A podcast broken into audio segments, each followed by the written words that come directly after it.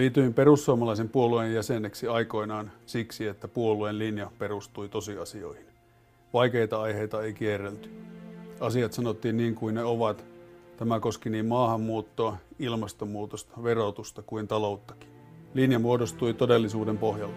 Niinpä olikin karmea yllätys, kun keväällä 2020 puolueen johto hyväksyi globalistien tarjoaman tarinan tappajaviruksesta.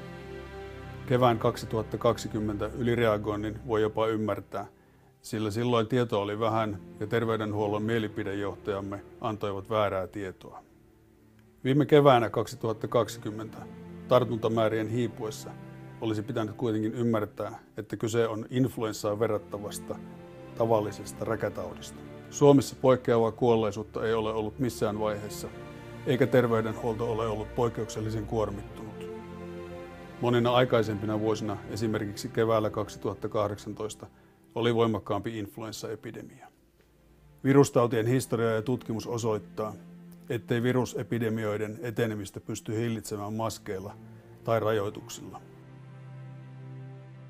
Tämä on tiedetty sata vuotta, eikä tilanne ole viimeisten vuosien aikana tehdyillä tutkimuksilla muuttunut. Esimerkiksi Yhdysvaltain tartuntatautien torjuntavirasto CDC on todennut tämän asian useita kertoja viimeisen vuoden aikana.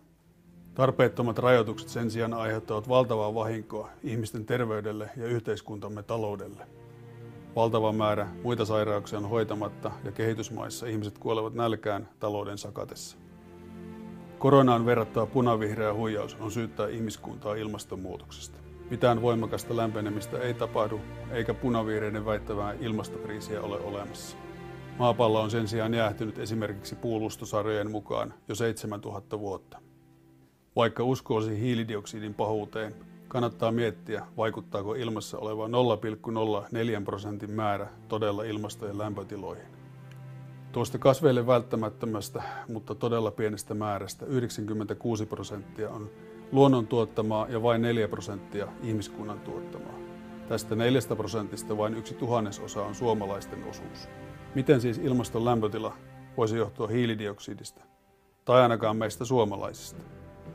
Minä vaadin, että perussuomalaisen puolueen päätöksenteon täytyy palautua tosiasioihin. Puolueen ei pidä uskoa punavihreitä globalistien satuja. Siksi olen mukana puheenjohtajavaalissa. Tiihosen linja paluu todellisuuteen.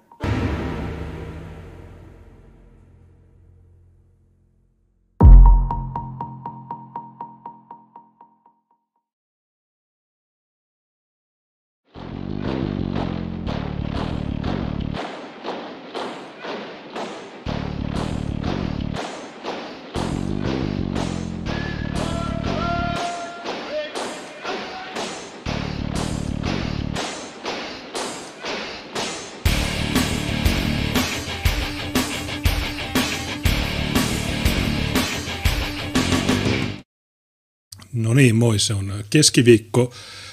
Ja keskiviikko on monokulttuuripäivä.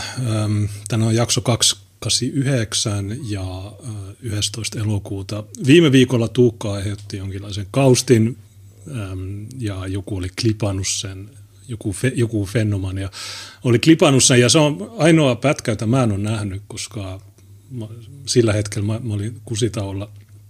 Niin siitä on aiheutunut mieletön someraivo – ja tästä johtuen niin sitten me päätettiin, että okei, no päästetään sitten se kaustin kohda, tai itse asiassa ei ole kohda, Tuukka, mä en tiedä mistä sä, sä raivosit josta tai jotain, mitä kytköksiä Venäjään, tai kerro sä.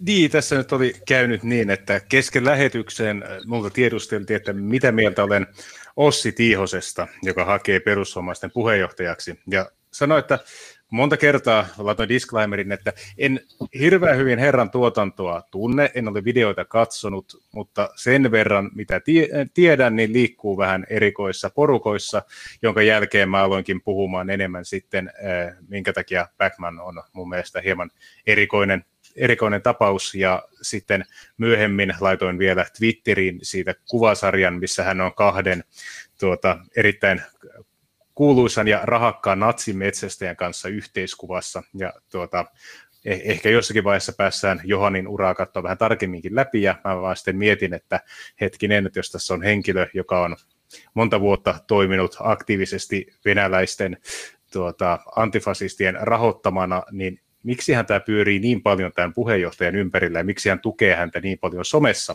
Toin nämä huolet sitten ääneen ja tämä sitten synnytti reaktion. Ja äh, reaktio sitten pursui lopulta siihen pisteeseen, että minulta kysyttiin, että Tuukka, miksi olet hyökännyt Panun kimppuun, ja täältä oli oikeastaan ehkä se kliimaksi tässä koko kaustissa. Eli lop, mistä kaikki lähti, sai alkunsa oli se, että minulta kysyttiin ehdokkaasta, jota, jonka toiminta en hirveän hyvin tuntenut. Nyt mä olen kuitenkin kouluttanut itseäni, olen lukenut vaalikoneen vastauksia ja katsonut ehdokkaan aiempia haastatteluja ja myös tämän perussuomalaisten puheenjohtajien, puheenjohtajaehdokkaiden paneelin, joka oli muistaakseni viime viikon torstaina. Ja nyt sitten huomasin, että siinä paneelissa oli eräs mielenkiintoinen kohta, joka herätti minussa semmoisen ajatuksen, että me voitaisiin pyytää Ossi ehkä itse lähetykseen mukaan, ja Ossihan tietenkin tuli, ja siitä kiitos hälle. Eli tämmöinen pohjustus tällä, voisi sanoa, erikoisella lähetyksellä nyt on. Ja jos kiinnitetään huomiota meidän vieraamme, vieraaseemme vähäksi aikaa, terve Ossi. Moi moi. Sä, sä oot varmaan esitellyt itse hyvin monta kertaa, mutta lähes jokaisella media-alustalla on aina vähän omat kuuntelijansa, ja me tiedetään sen verran, että sä haet perussuomalaisten puheenjohtajaksi. Sä oot ilmoittanut tästä halukkuudesta hyvissä ajoin jo tämän vuoden alussa, mutta mitä muuta pitää sisällään Ossi Tiihonen? Mitä sä oot tehnyt aiemmat vuodet? Onko sä ollut pitkään perussuomalaisessa vai liittynyt suhteellisen vasta ja minkälainen poliittinen historia sulla on?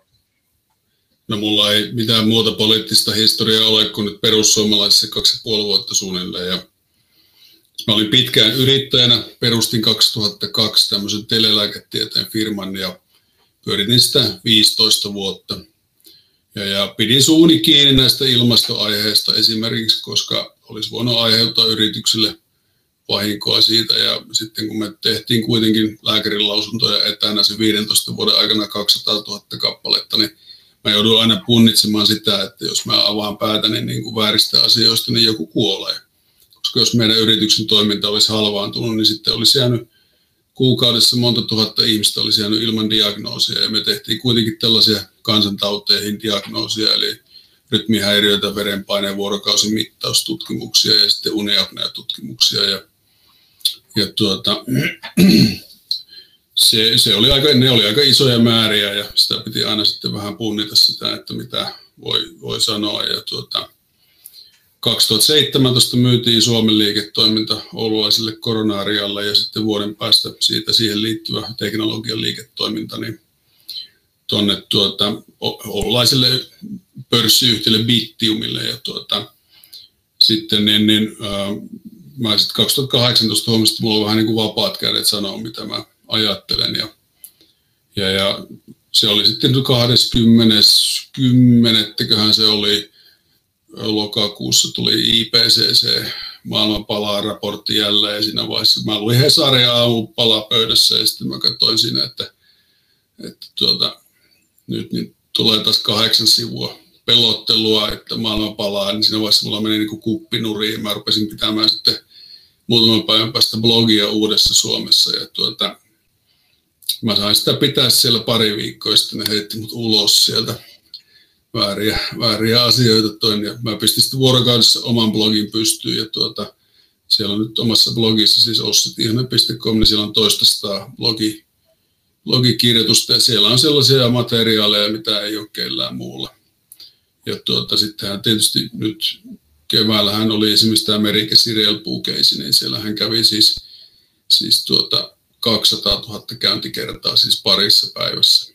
Ja tuota, Mä oon nyt sitten 2018 syksyllä oikeastaan silloin vähän ennen vuodenvaihdetta huomasin, että keväällähän on eduskuntavaalit ja aika vähän oli niin kuin muita vaihtoehtoja kuin perussuomalaiset mielessä ja sitten mutta kaksi kuukautta ennen vaaleja sitten hyväksyttiin perussuomalaisten listalle, niin mä olin vähän semmoinen täyteehdokas siinä sitten, ja tota, aika harva tunsi mua silloin. Ja, ja, ja sitten äh, oli silloin Uudellamaalla, sain toisiksi toisiksi vähiten, en vähiten, mutta toisiksi vähiten perussuomalaista Uudellamaalla ääniä. Ja, Ja, ja sitten nyt tietysti tuota, viime vuoden alkupuolella niin alkoi tulla tämä koronajuttu ja sitten olimmekin siinä semmoinen kolme viikkoa silleen, että kävi ostamassa kaupasta ruokaa varastoa, että nyt tulee tappajavirus. Mutta sitten mun verkosto alkoi syöttää mulle niin toisenlaista informaatiota, eli Stanfordin yliopiston professori John P. Ioannidiksen tuota,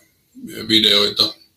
Hän on siis yksi maailman ehkä viidestä siteeratuimmasta lääketieteen tutkijasta ja tuota, sitten tuon saksalaisen Sugar Bagnin videoita ja ne sanoo aika suoraan siellä, että tämä ei eroa kyllä näistä muista räkätaudeista tai influenssaviruksista oikeastaan millään tavalla, että aika tyypillinen koronavirus. Ja, ja, ja sitten maaliskuun lopussa 2020 julkaisin tästä ensimmäisen blogikirjoituksen ja tuota, sitten viime vuoden kesällä niin ihmettelin, kun ei, ettei nyt kukaan tajua, että tässä ei nyt ole mitään kummallista, että ylikuolleisuutta ei ole. Ja tuota, sittenhän tämä, niin tämä hulluus on kiihtynyt tähän asti koko ajan ja nyt ihmisille suunnitellaan koronapasseja ja se on ihan silkkaa totalitarismia, lääketieteellistä syrjintää. Se on kaikkien mahdollisten tuota, lakien ja Suomen solmimien kansainvälisten sopimusten vastaista. Ja tämä ei mulle käy. Ja sitten viime, oikeastaan viime keväänä, niin mikä laukasi sitten tänne tämä helmikuun lopussa tuota, ilmoittauduin puheenjohtajakin. Se oli se, kun Ano Turtiainen sai kenkää perussuomalaisista ja se oli niin semmoinen niitti, että, tämä, tuota, että mä ilmoittaudun nyt itse sitten ehdokkaaksi sinne. En mä siinä vaiheessa edes välttämättä ollut millään lailla niin kuin Ano Turtiaisen kannattaja, mutta niin tuota, mulle mua ärsytti aika lailla, koska Ano on ainut ollut kansanedustajista, joka on tässä koronahuijauksessa ollut niin kuin kartalla ja ja tuota, tuonut näitä kansan tuntoja ja huolia esille. Ja ei tällaisesta saa perussuomalaisissa puolueissa rangaista. Ja tuota, sitten mä päätin, että no mä ilmoittaudun itse puheenjohtajakisaan ja nostetaan ainakin tämä koronajuttu kissa, kissa pöydälle siis kunnolla tässä. Ja tuota, kyllä mä ihan tosissani olen tässä hommassa mukana, mutta velvollisuudesta, että en mä koe tuota, että tämä olisi niinku mikään mun kutsumusammatti tai homma. Mä tekisin mieluummin jotain ihan muuta. Että mulla on sen verran varallisuutta, että mä voisin tehdä kaikenlaista, mitä mä haluan, mutta tämä, mä, mulla on kaksi lasta, mulla on kaksi teini-ikäistä lasta ja mä oon aika huolissani siitä, että minkälainen maailma heille jää sitten, kun musta aika jättää. Ja nyt näyttää vähän siltä, että jää tämmöinen niin kuin vankilamaailma ja mä yritän estää sen.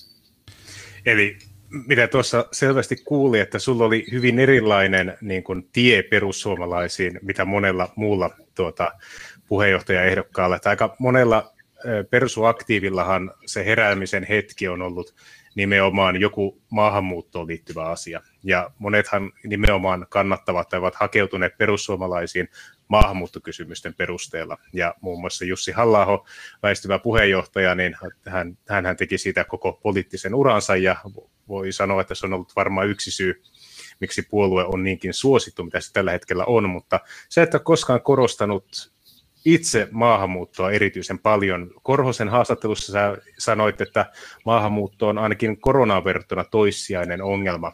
Näkisikö että tämä erottaa sinut ainakin ö, monesta muusta ehdokkaasta sillä, että he ovat ainakin yrittäneet voimakkaasti korostaa omaa maahanmuuttokriittisyyttä ja siinä, missä sä olet monessa yhteydessä sanonut, että se ei ole sulle ehkä niin tärkeä, elintärkeä aihe?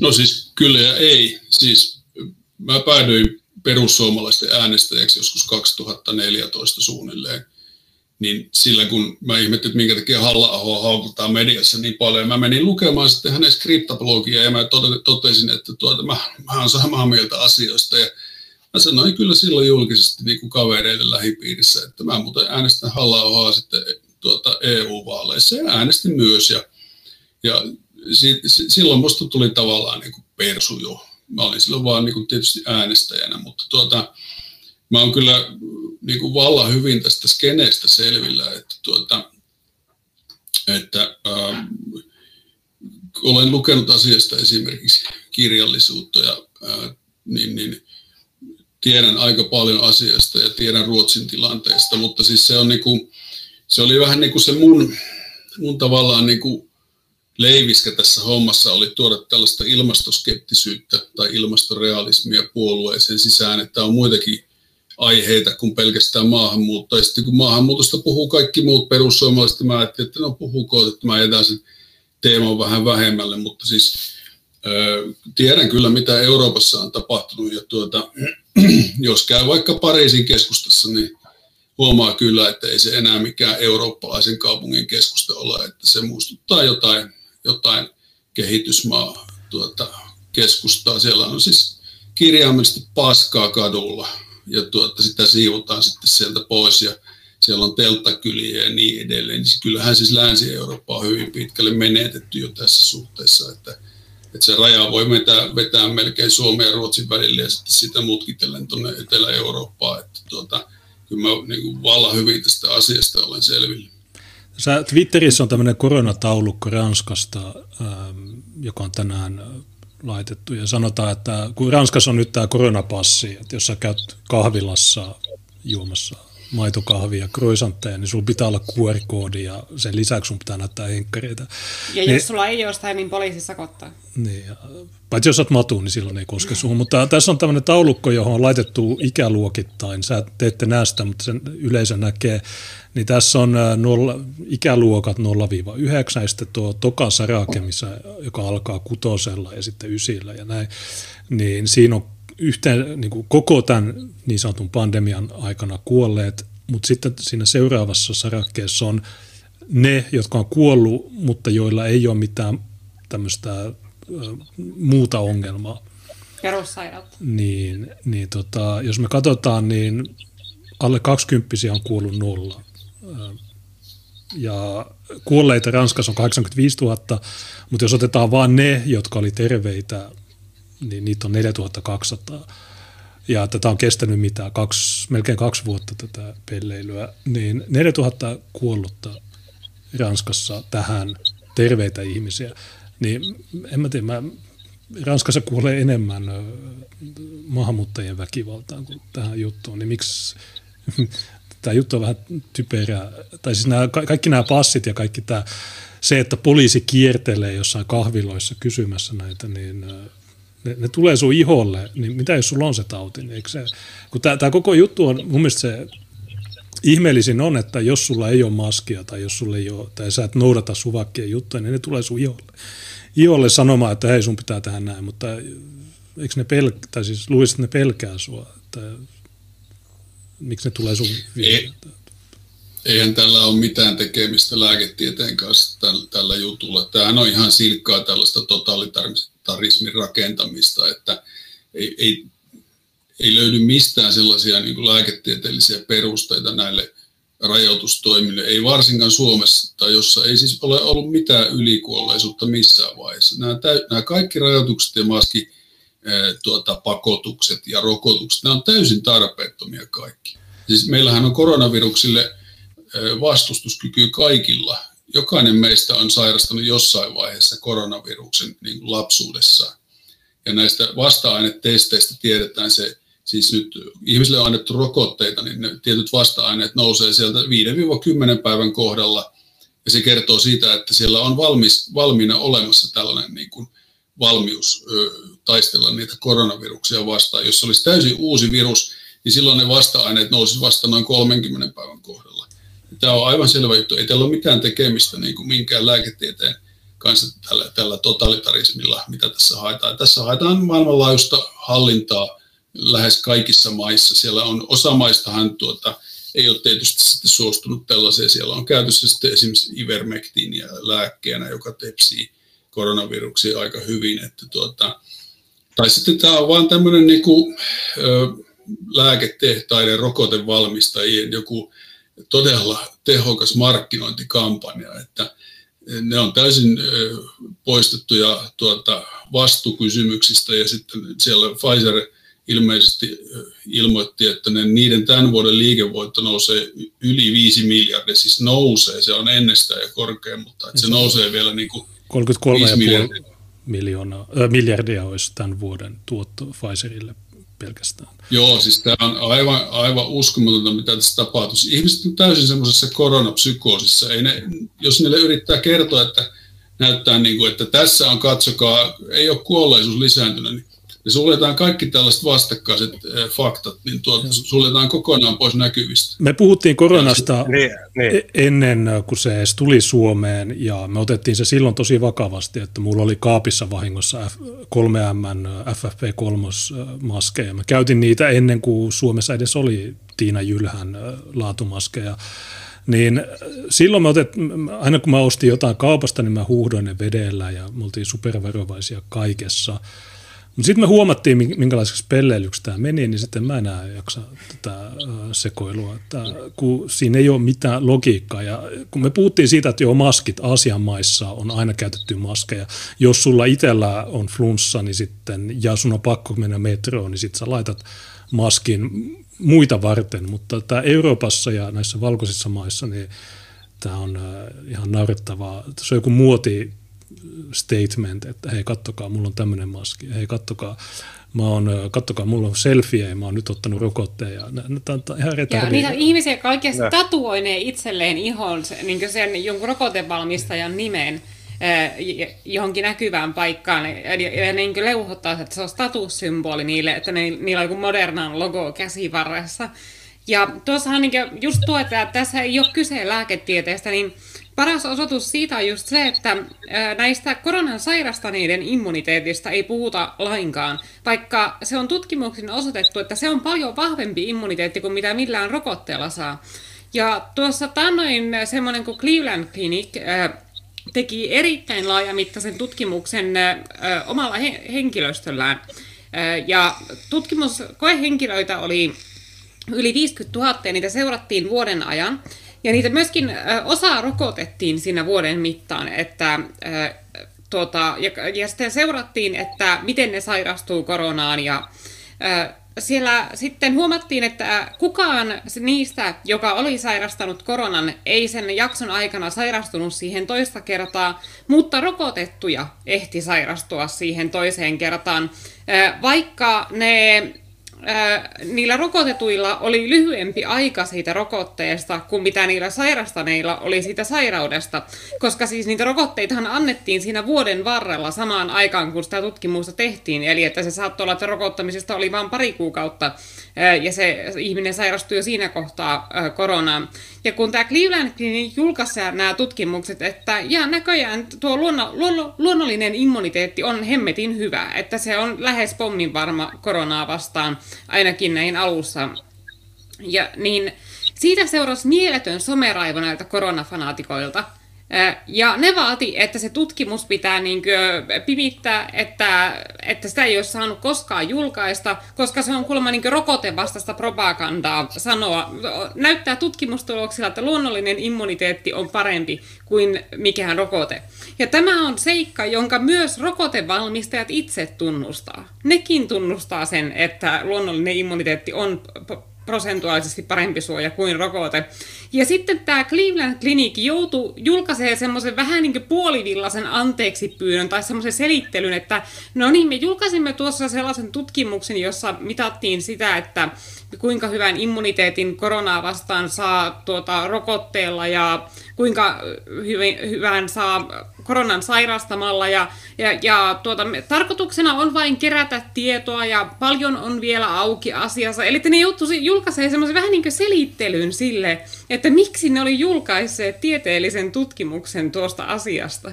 Että se on nyt, niin, niin, niin, niin, nyt, nyt tähän, tähän väliin mä haluaisin eh, ehkä sen verran ohjata, että ei puhuta pelkästään eh, koronasta, joo, jo. Joka, joka, tieten, joka tietenkin on ehdokkaan yksi tärkeimmistä asioista, mutta jos haluaa summata tämän aiheen ennen kuin siirrytään seuraavaan, eli kun monet on kutsuneet sinua milloin äh, denialistiksi ja milloin rokotekriittiseksi ja käyttänyt erilaisia termejä sen määrittelyyn salaliittoteoreetikoksi. Ja mä oon tietenkin, kun kansainvälisessä kansainvälisessä kansainvälisessä toiminnassa olen mukana ja seuraan keskustelua, niin tämä aihe on vähän semmoinen, että osa suhtautuu siihen erittäin intohimoisesti, osa taas sen pitää sitä ajattelee sitä semmoisena kulkutautina, josta päässään ehkä eroon, ja ne ongelmat, jotka oli ennen sitä kulkutautia, niin ne on ihan yhtä pahoja, mitä ne on nyt, että tämä on vaan tämmöinen väliaika, mikä joudutaan tässä potemaan ennen kuin päässään itse asiaan kiinni. Mutta tämä sitten, äh, niin kuin tämä keskustelu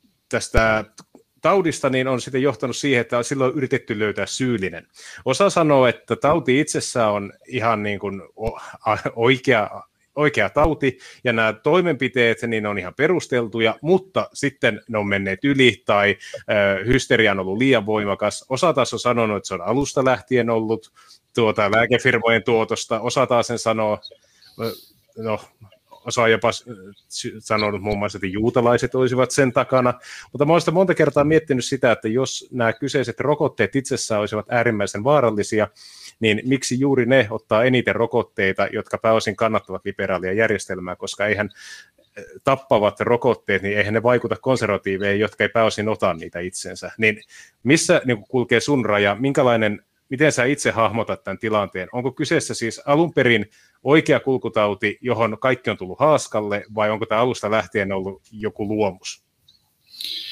No mä en tietysti tiedä tätä, että onko tämä tuota, tehty virus vai ei, eikä sitä varmaan tiedä muut kuin kiinalaiset, mutta tuota, mun mielestä sillä ei erityisemmin ole tässä väliä, koska eh, siis John P. Joannirsen julkaisi viime syk- vuoden syksyllä niin tällaisen WHO on bulletinissa sellaisen niin kuin tutkimuksen tästä aiheesta ja siellä on todettu, että ei tämä eroa muista influenssasta, siis tappavuudeltaan eikä sairastavuudeltaan. Että tuota, ei, ei tämä eroa niistä, niin miksi, miksi me niin häslätään koko, koko ajan rokotteiden kanssa tai rajoitusten kanssa tai maskien kanssa? Ei niille ole mitään perusteita.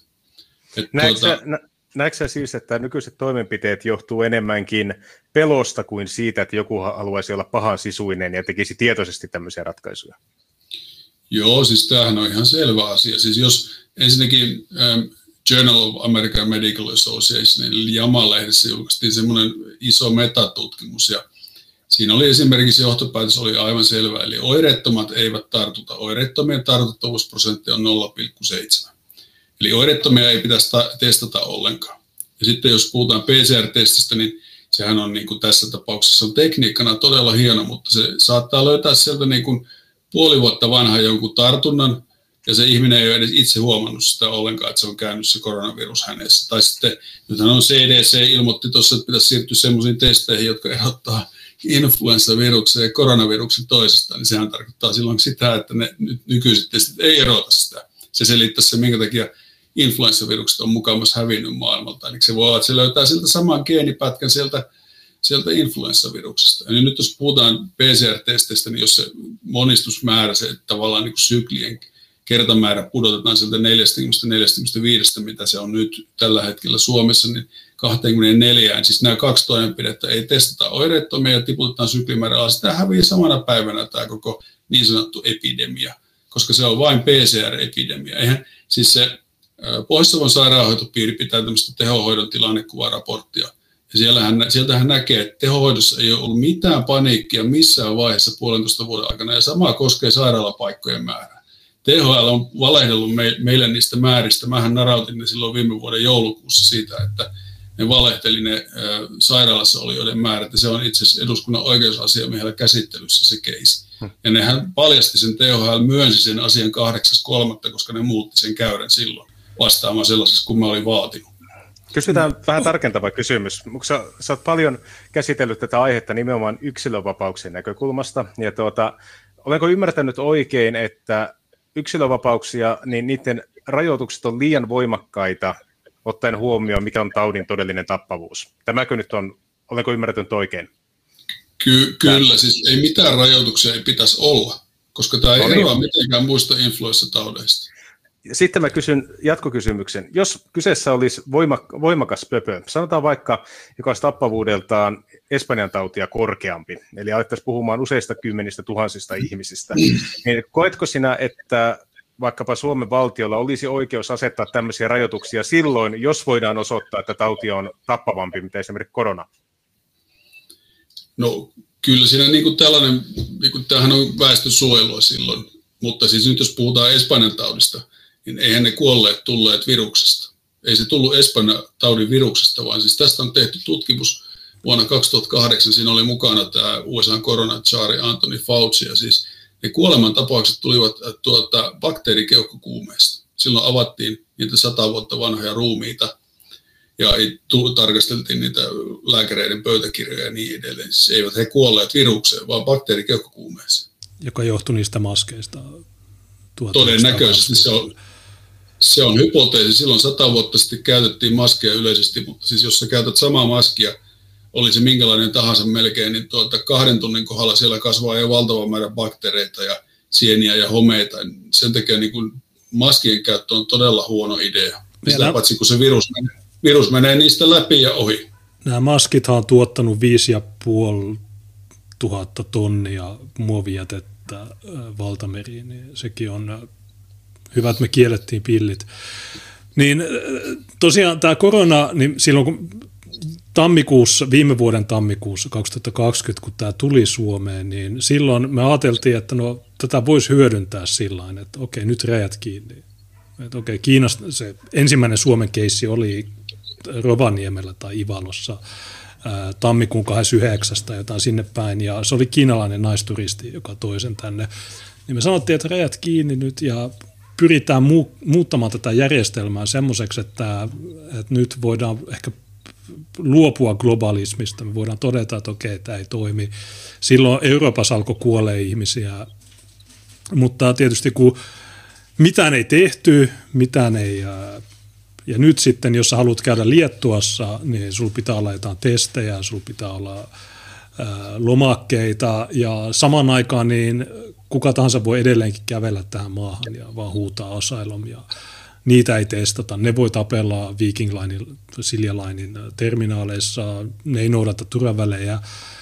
Niin tämä on just tätä, tämä on ihan helvetin ärsyttävää, että meille laitetaan kaikki nämä QR-koodit ja digitaaliset passit, mutta sitten nämä matut, niin ne voi kävellä, ja vai, koska niillä on eri ihonväri, niin ne saa kävellä ja äh, tehdä mitään vaan. Mutta tosiaan, ei joo, koronavirus, niin sehän ei ole mikään uusi termi, vaan käytännössä se on koronaviridae, semmoinen kaikki flunssat on kai siihen luokkaan kuuluvia, niin tämä on sitten ehkä vähän erikoinen. Silloin aluksi puhuttiin siitä lepakkokeitosta Wuhanin marketilla ja et myöhemmin ne sanoi, että ehkä se on sieltä laboratoriosta.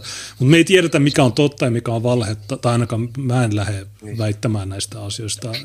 Mua ei hirveästi kiinnosta. Mä oon, niin kuin Tuukka sanoi, niin jotkut on, kun meillä on paljon ihmisiä, jotka niin kuin kaivaa kaikki mahdolliset jutut, magneetteja ja 5Gtä ja ties mitä.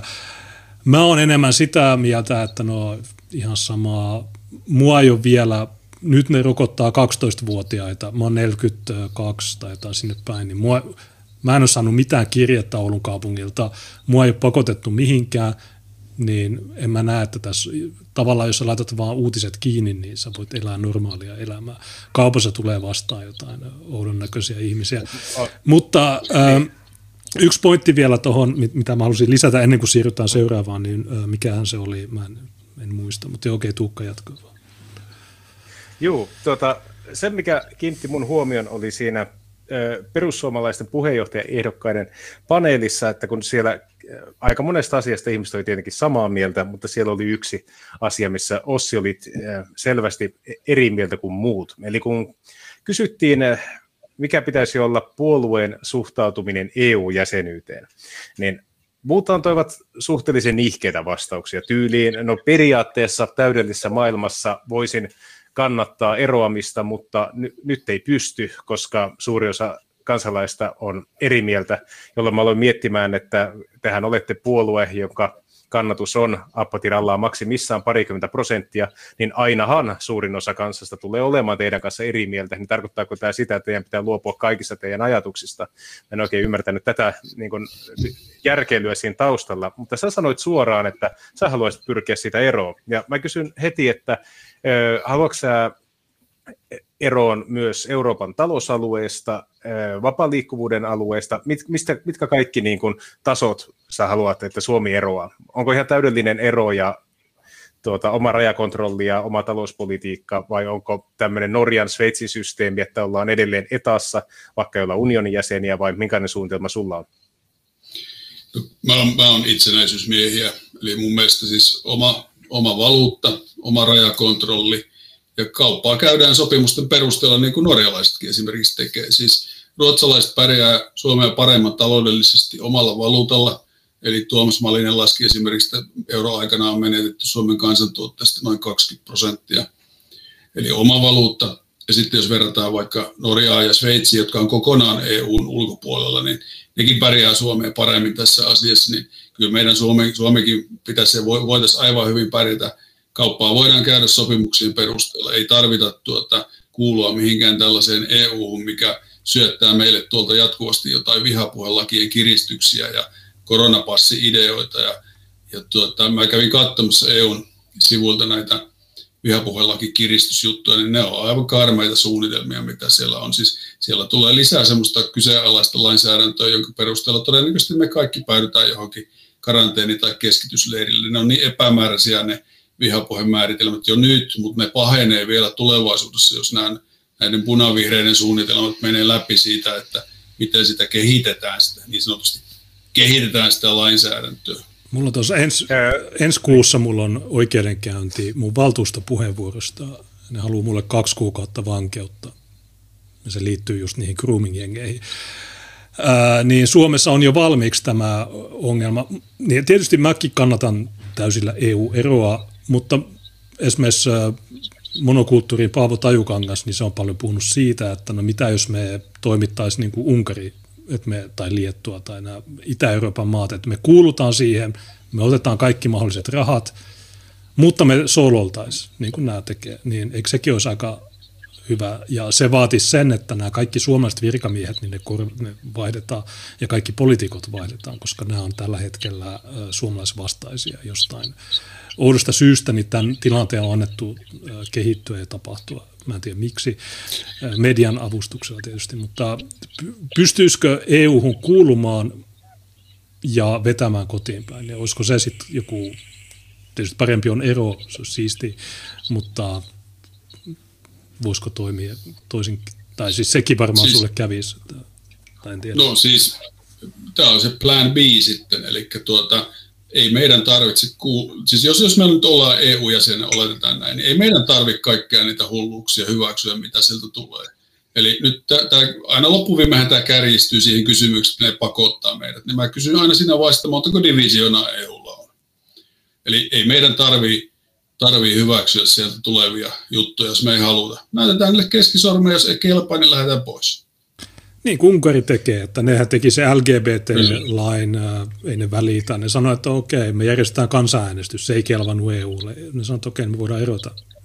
Ja Liettua, nyt ne taistelee niitä valko tulevia matuja vastaan. Niin mitä Suomi tekee, se lähettää sinne rajavartioita, eli laukunkantajia. Niin mi- miten tämä, tämä, tämä yhteisö ei voi toimia, kun nämä ihmiset on täysin erilaisia. Meidän Länsi-Eurooppa, niin se on näiden transujen pyörittämään. Ja sitten Itä-Eurooppa, niin ne on old school tyyppejä. Niin miten, miten tämmöisessä yhteisössä voi mukaan olla?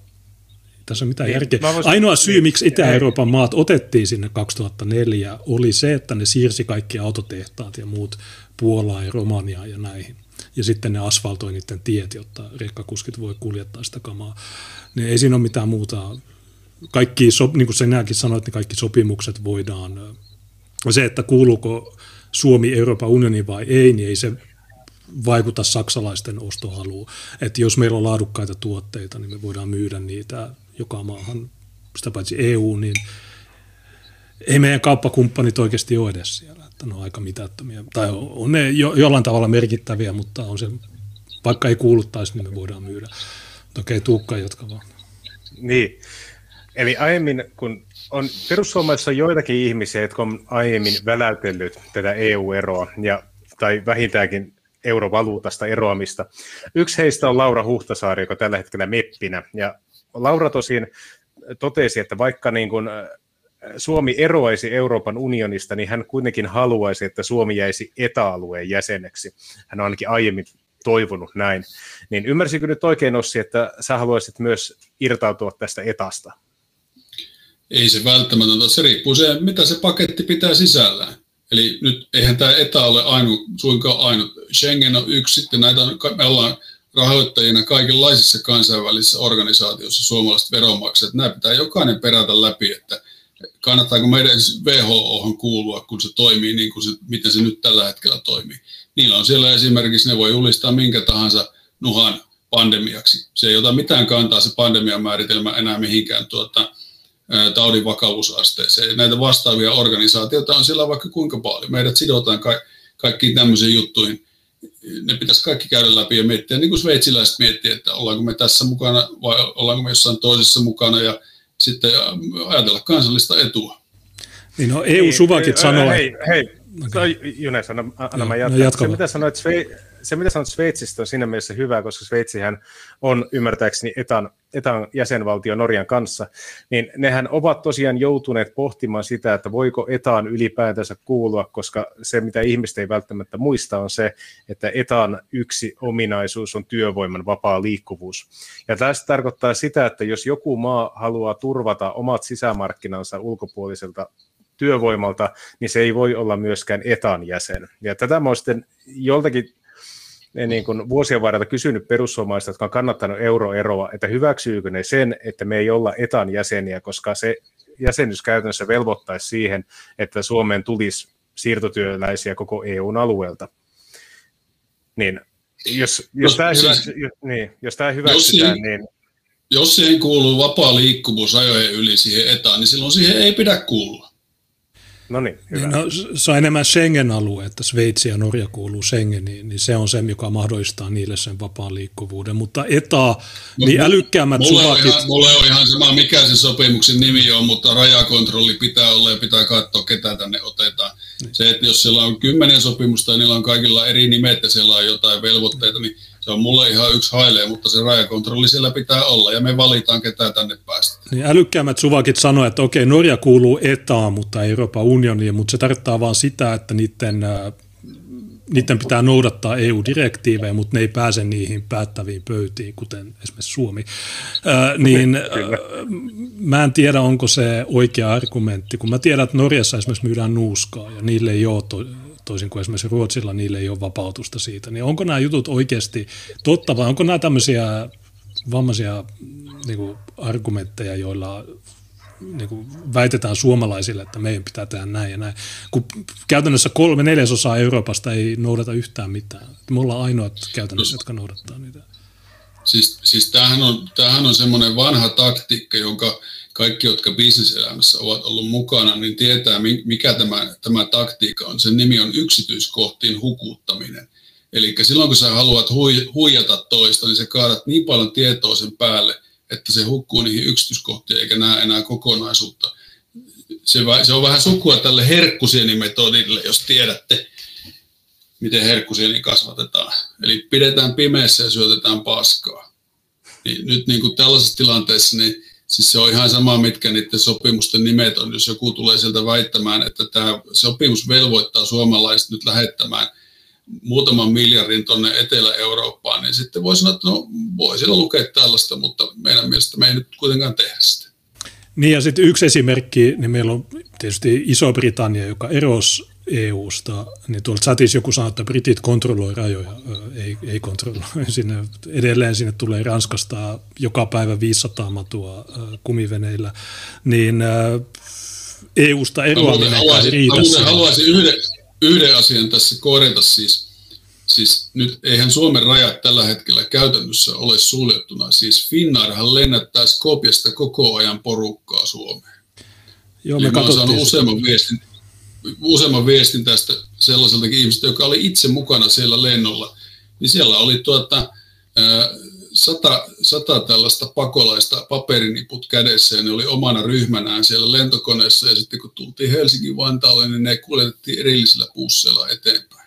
Joo, viime vuonna, kun, viime vuonna kun ne puhu, tai ne laittoi Uudenmaan rajan kiinni ja oli kaikkea, mahdollista, kaikkea sekoilua, niin Skopien lennot, niin niitä tuli Turkuun jatkuvalla. Wits Air, onko se se unkarilainen firma, ne lennätti joka päivä, tai siis kahdesti viikossa 50 matua. Me saatiin yksi tyyppi Turun lentokentällä kuvaamaan, me nähtiin, että ne oli kaikki matuja. Ja niistä Turun kaupungin mukaan 10 prosenttia, niistä, jotka suostu testeihin, 10 prosenttia oli positiivisia. Niin eikö se ole aika hauskaa, että, että edelleen sulla on lentoja ympäri maailmaa Suomeen, mutta suomalaiset ei saa mennä Liettuaan.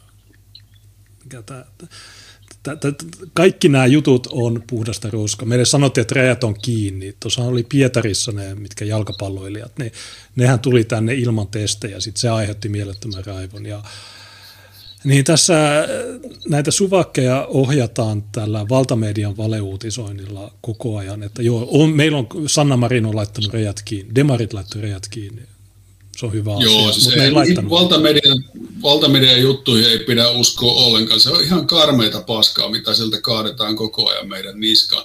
Mulla on blogissa vaikka kuinka paljon juttuja, jossa mä oon käynyt läpi niitä valtamedian valheita. Ja siis mä aloitin sen siitä ilmastonmuutosjutusta. Siis meillähän valehdellaan siitä ihan jatkuvasti. Meillä on 40 vuotta valehdeltu siitä asiasta.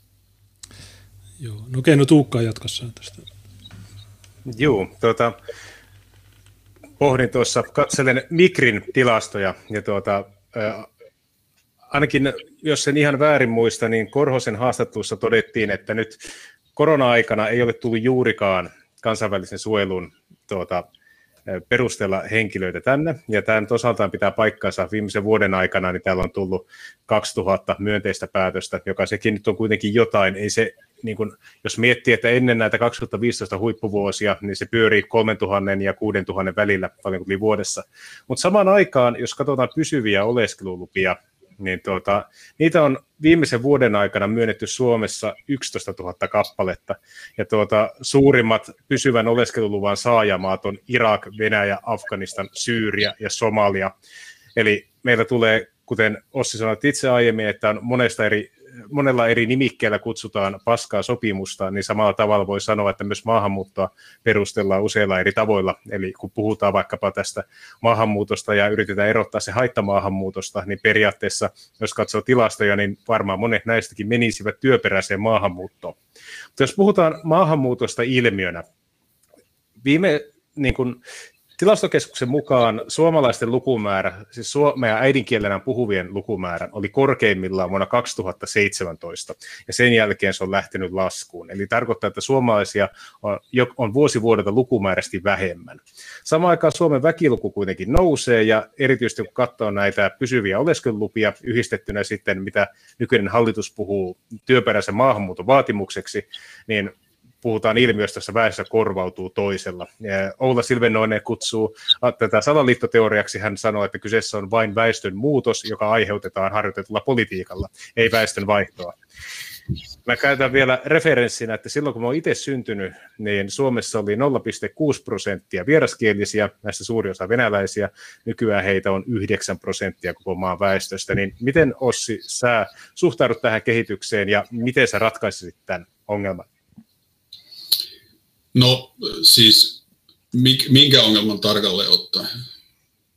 Sen, että suomalaiset alkavat vähenemään absoluuttisissa numeroissa omassa maassaan ja tilalle tulee väkiä, jotka eivät ole suomalaisia. Ja me aletaan olla entistä riippuvaisempia heistä.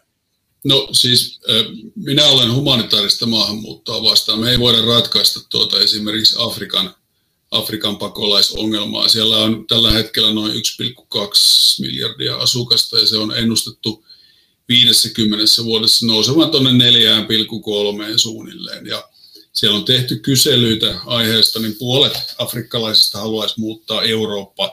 Eihän tätä niin kuin Suomi ratkaise. Ei, tällä ei ole mitään, tässä ei mitään järkeä tässä hommassa. Eli meidän täytyy valita ne, ketkä tänne tulee. Ja nyt perussuomalaisten linjahan on siis itse asiassa sama kuin mullakin, eli kyllä me tänne jonkin verran tarvitaan maahanmuuttoa ihan sen takia, että, että suomalaisten määrä vähenee, suomalaiset ei halua tehdä niin paljon lapsia kuin aikaisemmin, ja siis tänne tarvitaan korkeasti koulutettua väkeä. Siis mä oon itse vetänyt yritystä, jossa meitä oli 15 vakituista työntekijää. Meitä oli seitsemän eri kansallisuutta. Me palkattiin aika monta ohjelmistoinsinööriä, jotka oli tosin kyllä valmiiksi Suomessa, mutta siis tuota, siellä oli aika paljon ulkomailta tullutta porukkaa pienessä, pienessä väessä. Ja tuota, jos me ei oltaisi saatu heitä töihin, niin meidän yrityksen toiminta olisi hyytynyt ihan täysin. Sitten ei olisi tuotettu lääkärinlausuntoja suomalaisille hangosta inariin. Eli tuota, kyllä me tarvitaan jonkin verran ulkomaista työvoimaa, mutta meidän pitää valita sellaisia maahantulijoita, jotka on tälle maalle hyödyllisiä, tai sellaisia, jotka myöskään ei nyt puukkohippaa juokse tuolla vähän väliä. Siis kyllähän Ruotsiin kun vertaa, niin Ruotsihan on ihan pilalla jo jos miettii vaikka Ruotsin väestökehitystä tulevina vuosina, niin siis 30 vuotta tästä suunnilleen eteenpäin, niin Ruotsissa tuota, kantaruotsalaisten syntyvyys on pienempää kuin maahanmuuttajien syntyvyys. Ei meidän tälle linjalle pidä mennä. No, se Etelä-Suomikin on pilalla. Mutta... No, tässähän on se ongelma, että sä voit valita maahanmuuttajat ja ottaa niitä kivoja tyyppejä, mutta sä et voi valita niiden jälkikasvua. Ja esimerkiksi kun Saksaan otettiin paljon näitä turkkilaisia vierastyöntekijöitä toisen maailmansodan jälkeen, niin se ensimmäinen polvi, joka saapui sinne Saksaan, niin nehän oli eri, niitä niin sanottuja hyviä maahanmuuttajia. Heillä työllisyysprosentti lähenteli sataa, rikollisuus oli hyvin harvinaista heidän keskuudessa, että ne oli niitä kunnon kansalaisia. Mutta ongelma oli siinä, että ne ei lähtenytkään sitten pois, vaan ne jäi Saksaan ja ne tuotti sinne uusia sukupolvia. Ja nämä toinen ja kolmas sukupolvi taas sitten on loistanut lähinnä rikostilastoissa ja työttömyystilastoissa, että ne on ihan samanlaisia kuin mikä tahansa nuo turvapaikanhakijat, ne jäl- jälkimmäiset polvet. Että kun se ongelmahan on siinä, että sä voit valita ne ekat tulijat, mutta sitten kun se maahanmuuttaja yhteisö on päässyt sun maahan syntymään, niin se ei ole enää sun hallinnassa sen jälkeen, että mihin suuntaan se kehittyy. Että meillä se suhtautuminen on aika tiukkaa täällä monokulttuurissa tähän asiaan, ja jos tarvitaan äh, niitä lääkäreitä tai näitä, niin äh, valtion itse pitäisi äh, kehottaa siihen, että, että okei, ja parantaa hoitajien näitä työoloja. Suomesta on lähtenyt Norjaan ja Britanniaan hyvien palkkojen perään ihmisiä.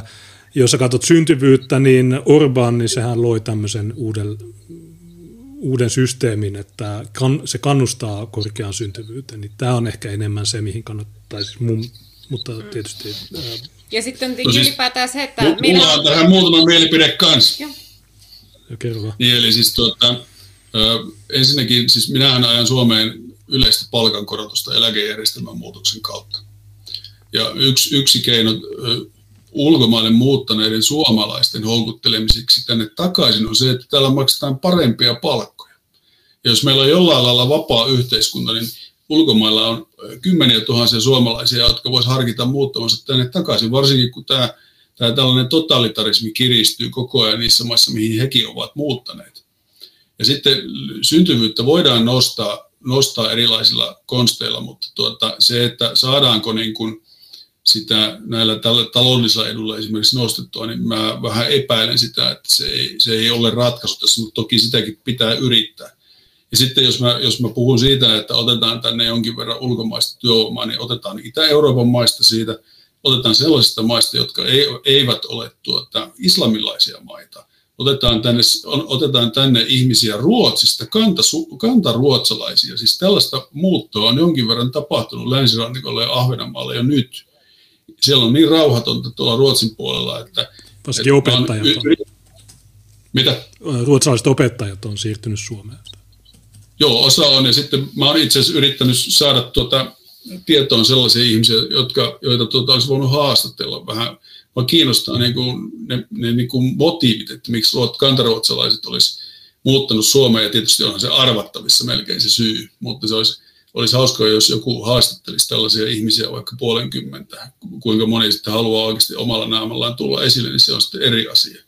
Mutta niin, mutta niin, niin se, jos, jos tarvitaan tai halutaan ulkomailta työvoimaa, niin se, se voisi olla Itä-Euroopan maista, joissa on kuitenkin kohtuullisen samanlainen kulttuuri. Ja sitten Suomessa äh, suomalaisia Ruotsista takaisin tänne, Norjasta takaisin tänne, Saksasta takaisin tänne. Ja sitten se, mikä on, niin kuin, mikä on myös mun mielestä tässä semmoinen niin kuin yksi tekijä tässä jutussa on, niin, on niin kyllä suomalaisten syntyvyyttä voidaan jossain määrin nostaa. Ja sitten jos, jos puhutaan siitä, että, että täällä on kuitenkin aika paljon kanta suomalaisia on työttöminä, niin su, suomalaiset osaa laskea sen, että, että tuota, kuinka paljon sosusta saa rahaa ja mitä saadaan palkkaa ja vastaavasti. Jos se ero on vaikka 300 euroa kuukaudessa se, että sä menet täyspäiväiseen työhön ja saat sen verran käteen enemmän, niin jokainen rupeaa miettimään sitä, että kannattaako tässä työssä olla mukana. Varsinkin jos siellä tällä hetkellä, kun siellä pitää pitää sitä naamarättiä, niin sehän on ihan kidutusta. Mutta siis muun ratkaisu tähän, tähän ei ole sosiaaliturvan leikkaus, vaan, vaan se, että ne voidaan jäädyttää ja sitten nostetaan palkkatasoa ja se voidaan tehdä eläkejärjestelmän muutoksella. Niin kuin mä sanoin, niin taloudessa on olemassa tällainen hopealuoti, jolla voidaan korjata todella monta ongelmaa. Niin, tämä koko järjestelmä on meitä vastaan, että jos sä katsot äh, näitä niin matut, ne valtio maksaa niille palkkatukea, niin siksi niitä suositaan. Suomalaiset taas, niin joo, ne ei halua lapsia, koska liian epävarmat taloudelliset näkymät ja tämä järjestelmä on ihan tämä maa on paskaa, niin miksi kuka haluaisi synnyttää tänne. Mutta tietysti me ei, tar- me ei tarvitse lisätä, tai siis väestön kasvu tai talouskasvu ei ole mikään itseisarvo, vaan se juttu on siinä, että tosiaan toisen maailmansodan jälkeen tuli se boomer-sukupolvi, joka, joka perheellä oli viisi lasta, niin ne on nyt ne suuret eläke luokat, mutta ne poistuu tuossa ihan, esimerkiksi Norjan tilastokeskus oli laskenut, että jos me odotetaan vähän, niin se tilanne tasottuu.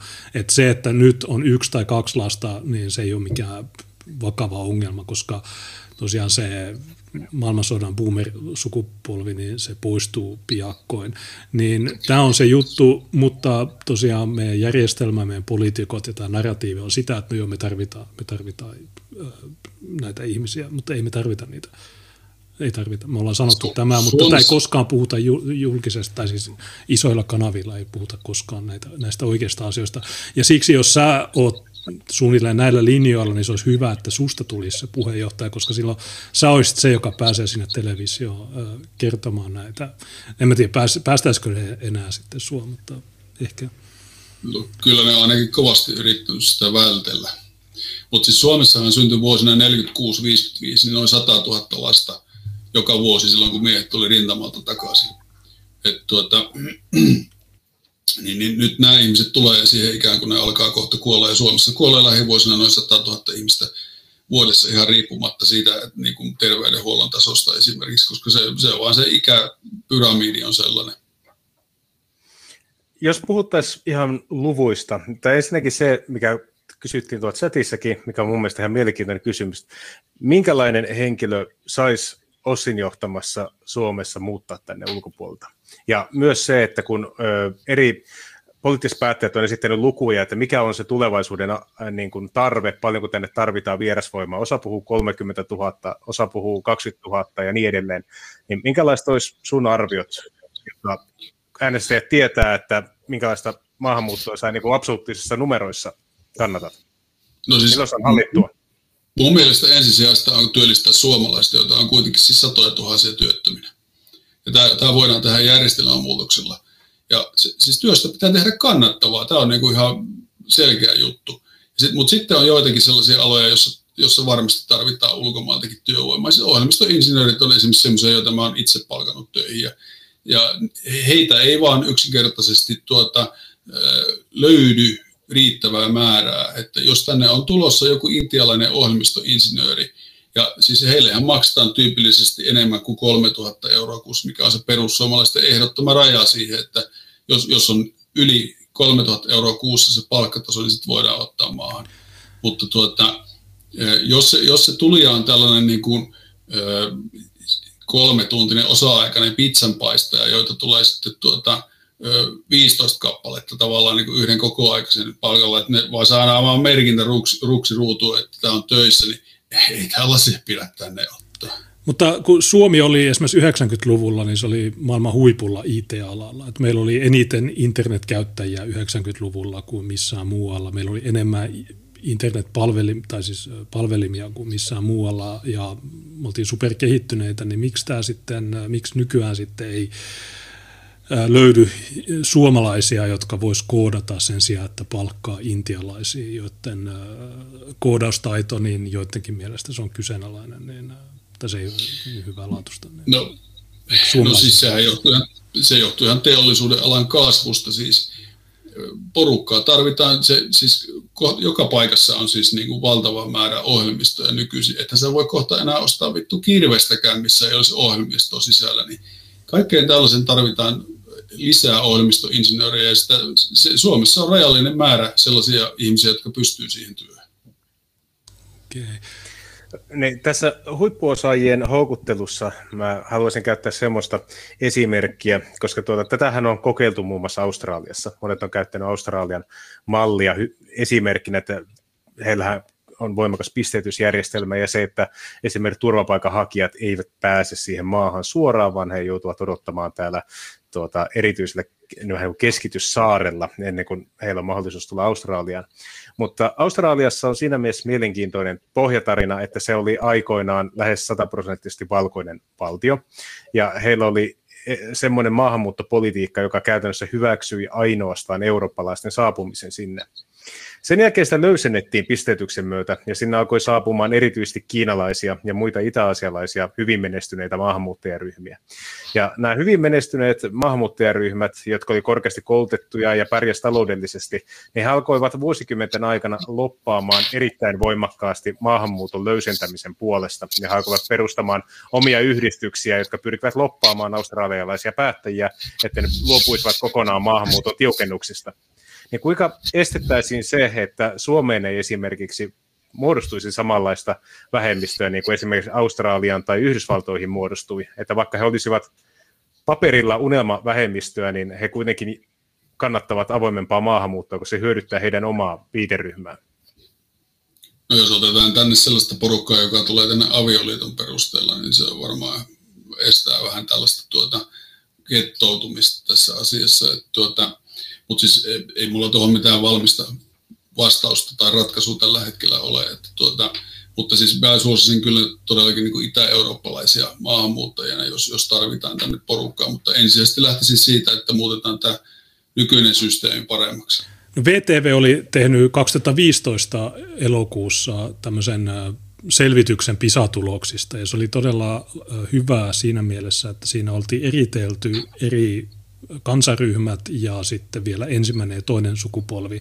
Niin se on semmoinen todella mielenkiintoinen tulos, että ensimmäisen polven kiinalaiset tai äh, aasialaiset, niin niillä oli 106 pistettä, jos suomalaisilla oli 100, niin niillä, ne menestyi paremmin kouluissa, mutta sitten niiden aasialaisten toinen polvi, niin se taas menestyi huonommin, eli oliko se 80 vai 90 niin eikö se aika mielenkiintoista, että jos tulee suoraan Kiinasta joku tyyppi, niin se menestyy paremmin kuin suomalaiset, mutta sitten sen lapset tässä meidän järjestelmässä, niin niiden ää, tulokset heikkenee, niin tavallaan tämä meidän järjestelmä on huono. Ja sitten tietysti tilastokeskus 2012-2010,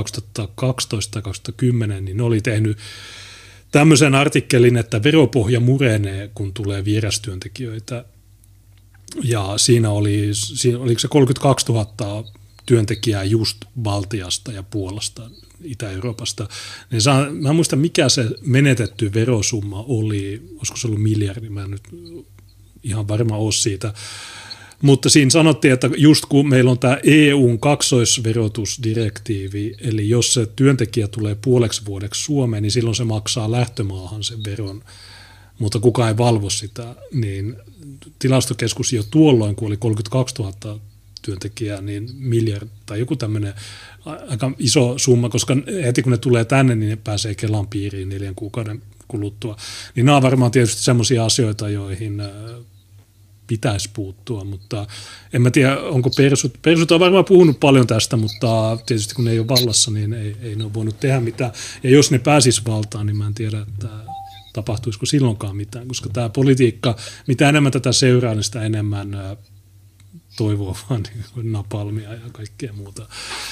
Niin no, okei, okay, mitä sä tuohon niin sanoisit, että No joo, siis kun mä nyt en ole mikään semmoinen perinteinen poliitikko, vaan mä, mä oon tullut yritysmaailmasta, niin siis kyllä mä oon tottunut myös pitkiä projekteja pyörittelemään, enkä mä odota mitään välitöntä niin kuin muutosta asioihin niin kuin aina yleensä lyödään sellainen leima, että jos tulee yrityselämästä, niin halutaan, että kaikki asiat tapahtuu heti. Ei se yrityselämässäkään tapahdu niin kuin heti. On pitkiä projekteja ja osa ei niistä onnistu. Että mulla on silleen kyllä sitkeä, että näitä, näitä juttuja on siis vaikka kuinka paljon tällaisia, niitä on ujutettu lainsäädäntöä esimerkiksi ihan jatkuvasti. Siis Mulla oli yllätys tuossa, kun mä joskus puolitoista vuotta sitten kuulin tällaisenkin jutun, että siis kantasuomalaisiahan syrjitään yliopistojen tuota, valintakokeissa. Eli mä en tiedä, onko tämä, tämä on varmaan teille tuttu juttu, mutta siis niin kuin, jos, jos, jos ihmisellä on jompikumpi vanhemmista tuota, vieraskielinen, ulkomailla syntynyt tyypillisesti, niin tuota, hän saa samat pisteet tuota, vieraan kielen, niin kuin, miten se nyt meni tarkalleen ottaa se juttu. No, mä, mä olin suorittanut, Strasbourgissa Ranskassa ton kandidaatin tutkielman ja mä pääsin sillä Oulun yliopistoon ja kysyttiin, että no miten tuo pakkoruotsi, niin se tyyppi siis sanoi, että jos saat vapautuksen. Ylioppilaskokeessa, jos sulla on toinen vanhemmista on ulko, ulkomaankielinen, niin sä saat suorittaa, sä saat niinku samat pisteet suomi vierana kielenä kun taas kantasuomalainen, jolla on kaksi suomenkielistä vanhempaa, saa, saa tuosta niin kuin suomi ensimmäisenä kielenä. Eli, eli tässä on, niin kuin, on paljon vaikeampi koe kantasuomalaisten lapsille kuin, kuin sille, että olisi, olisi toinen vanhemmista olisi vieraskielinen. Tämähän on ihan silkkaa syrjintä.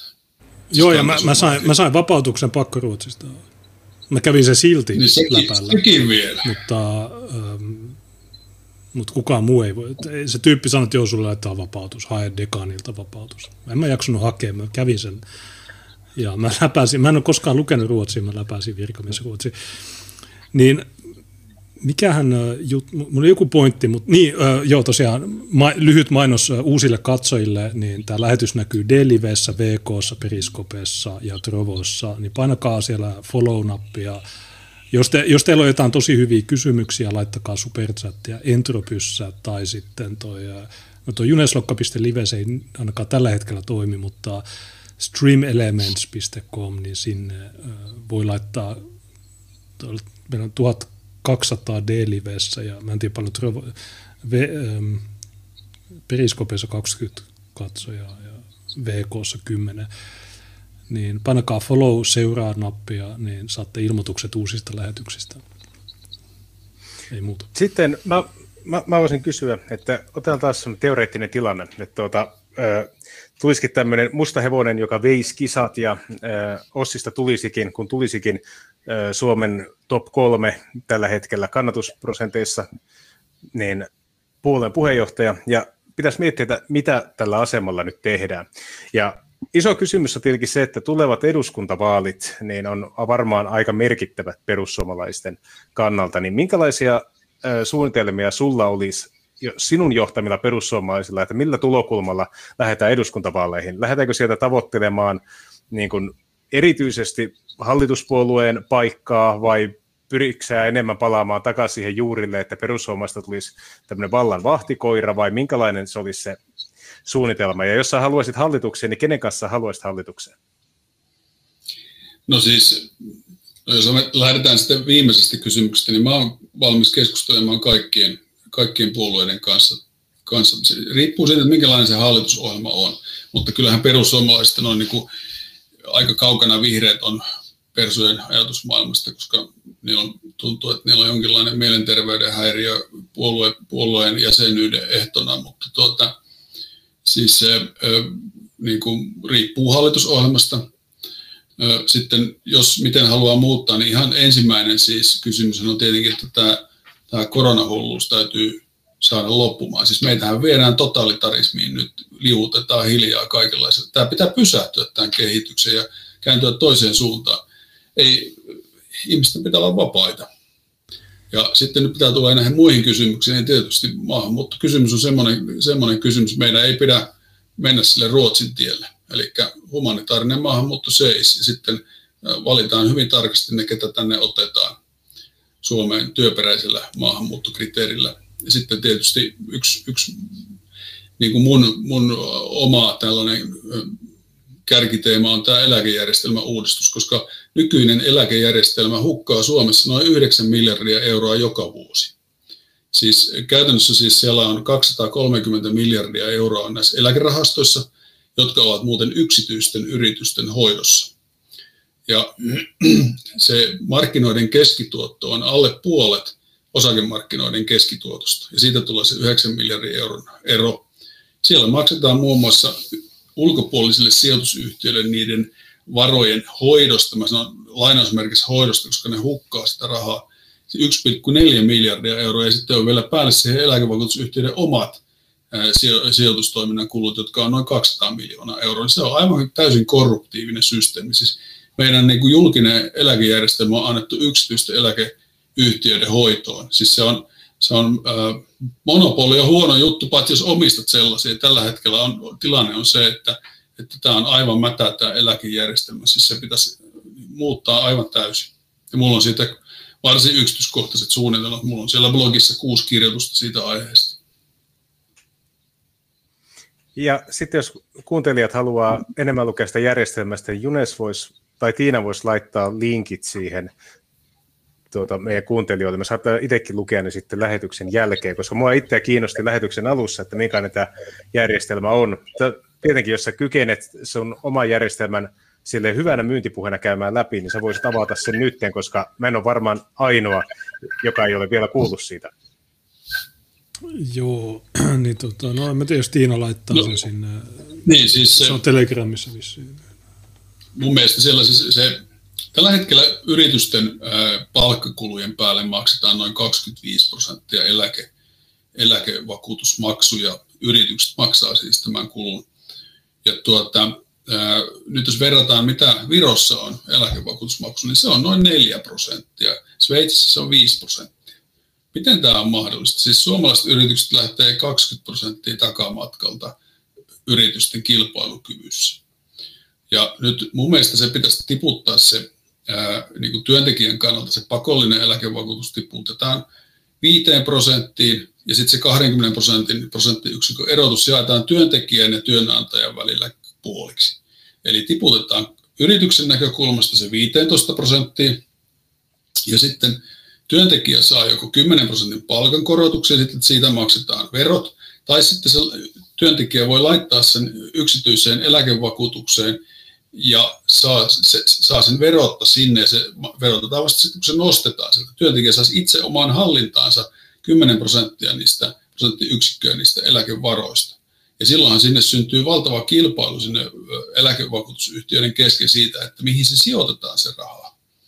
Ja tähän toisi myöskin valtavasti rahaa markkinoille lisää talouden toimintaa. Ja nyt sitten, jos miettii sitä, että mitä niille 230 miljardille eurolle pitäisi tehdä, niin nehän pitäisi tietysti sijoittaa osakemarkkinoille. Siellä on tällä hetkellä noin 40 prosenttia niistä rahoista on sijoitettu tuonne joukkovelkakirjoihin, ja ne tuottaa pyöreästi nollan. Et tuota, se, tämä on täysin mätä tämä systeemi. Se suosii niitä, jotka saa nostaa niitä lainoja sieltä eläkevakuutusyhtiöistä nollakorolla, ja se suosii niitä sijoitusyhtiöitä, joille maksetaan se 1,4 miljardia euroa vuodessa, ja se suosii näitä eläkevakuutusyhtiöiden pomoja, joilla on miljardeja peukalon alla, niin silloin niistä maksetaan yleensä aika isoa palkkaa myöskin tällaisten rahojen hoitamisesta tai vahtimisesta. Siis tämä järjestelmä pitäisi, pitäisi muuttaa täysin. Ja siis nyt sitten semmoinen kommentti vielä tähän, että tuota, yrittäjäthän voivat tehdä tämän jo nyt. Eli mä tein itsekin tämän silloin 2010-luvun alkupuolella. Eli mä määrittelin YELin ja sitten mä otin vastaavan koko sen yksityisen vapaaehtoisen eläkevakuutuksen, jossa mä sain päättää, että ne menee kokonaan osakemarkkinoille rahastojen kautta, eikä ne mene sinne eläkevakuutusyhtiöihin, jotka pistää osan kiinteistöihin ja osan tuonne joukkovelkakirjoihin, ja mä saan niihin paljon huonomman tuoton.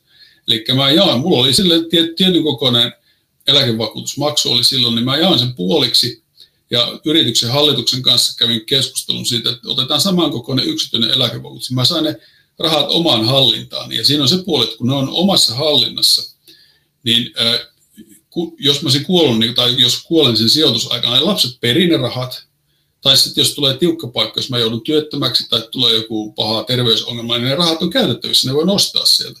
Tämä, tämä, ei ole silleen mitään teoriaa, vaan, vaan jos sulla on vaikka joku harvinainen syöpä, ja se, se on, hoito on tarjolla vaikka USAssa tai Kiinassa tai Etelä-Afrikassa, niin sä voit nostaa ne rahat ja sä saat sen syöpähoidon, mutta suomalaisessa systeemissä todetaan että liian kallista, että me kuolemaan.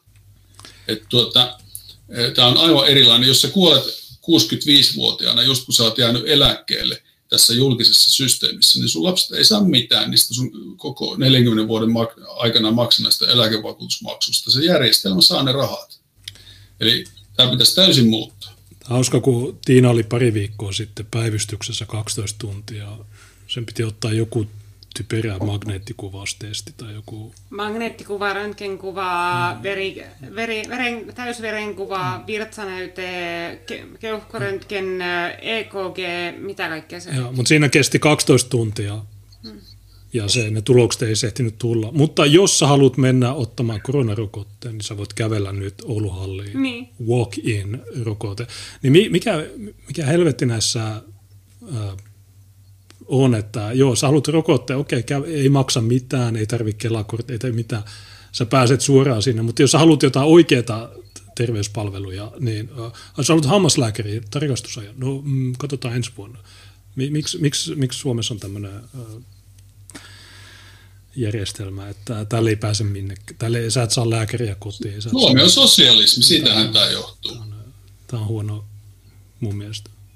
Mä, mä en itse ole käytännössä koskaan käyttänyt mitään terveyspalveluja tässä maassa, mutta aina kun mulle puhutaan niistä, niin se on, että joo, ei, ei, onnistu, ei ole. Niin. Sitten mä haluaisin kysyä, että Ossi mainitsit tietenkin tuossa, että kaikki puolueet, kunhan no ehkä vihreitä lukuottamatta, joten kanssa voisi saada sopivan hallitusohjelman, mutta jos mietitään ihan, levitetään koko kenttä ja ajatellaan täysin vapautuneesti. Nythän ainakin lehdistö on yrittänyt luoda sellaista kuvaa, että yhteinen oppositioaika olisi lähentänyt perussuomalaisia ja kokoomusta toisiinsa. Ja ainakin lehtihaastatteluja on tehty, että silloin kun kokoomus tekee jotain, niin silloin lähdetään kysymään perussuomalaisten varapuheenjohtajilta, että oletteko te samaa mieltä kokoomuksen kanssa, ja näitä yritetään sitten naittaa toisilleen. Me ollaan monokulttuurissa välillä suhtauduttu vähän nihkeästi tähän kehitykseen, koska ihmisillä on aika lyhyt muisti, mutta me muistetaan vielä hyvin, että miten viimeinen porvarihallitus, ku, kuinka se onnistui. Niin onko se sitten suhtauduksemme yhtä innokkaasti kokoomukseen, mitä jotkut muut puheenjohtajakandidaatit, ja mikä olisi ihan semmoinen, sanotaan, suosikkipuolue, jonka kanssa mielellään, kaikista mieluiten lähtisit vetämään yhteistä ohjelmaa? Ja miten sä estäisit vielä sen, ettei kävisi samalla tavalla niin kuin viimeksi? No siis mun mielestä ihanne hallitus koostuu pelkästään perussuomalaisista, mutta siis fakta on se, että varmaan vähän pitää muitakin puolueita tuota olla mukana, mutta siis mä en pidä kokoomusta erityisen oikeistolaisena puolueena.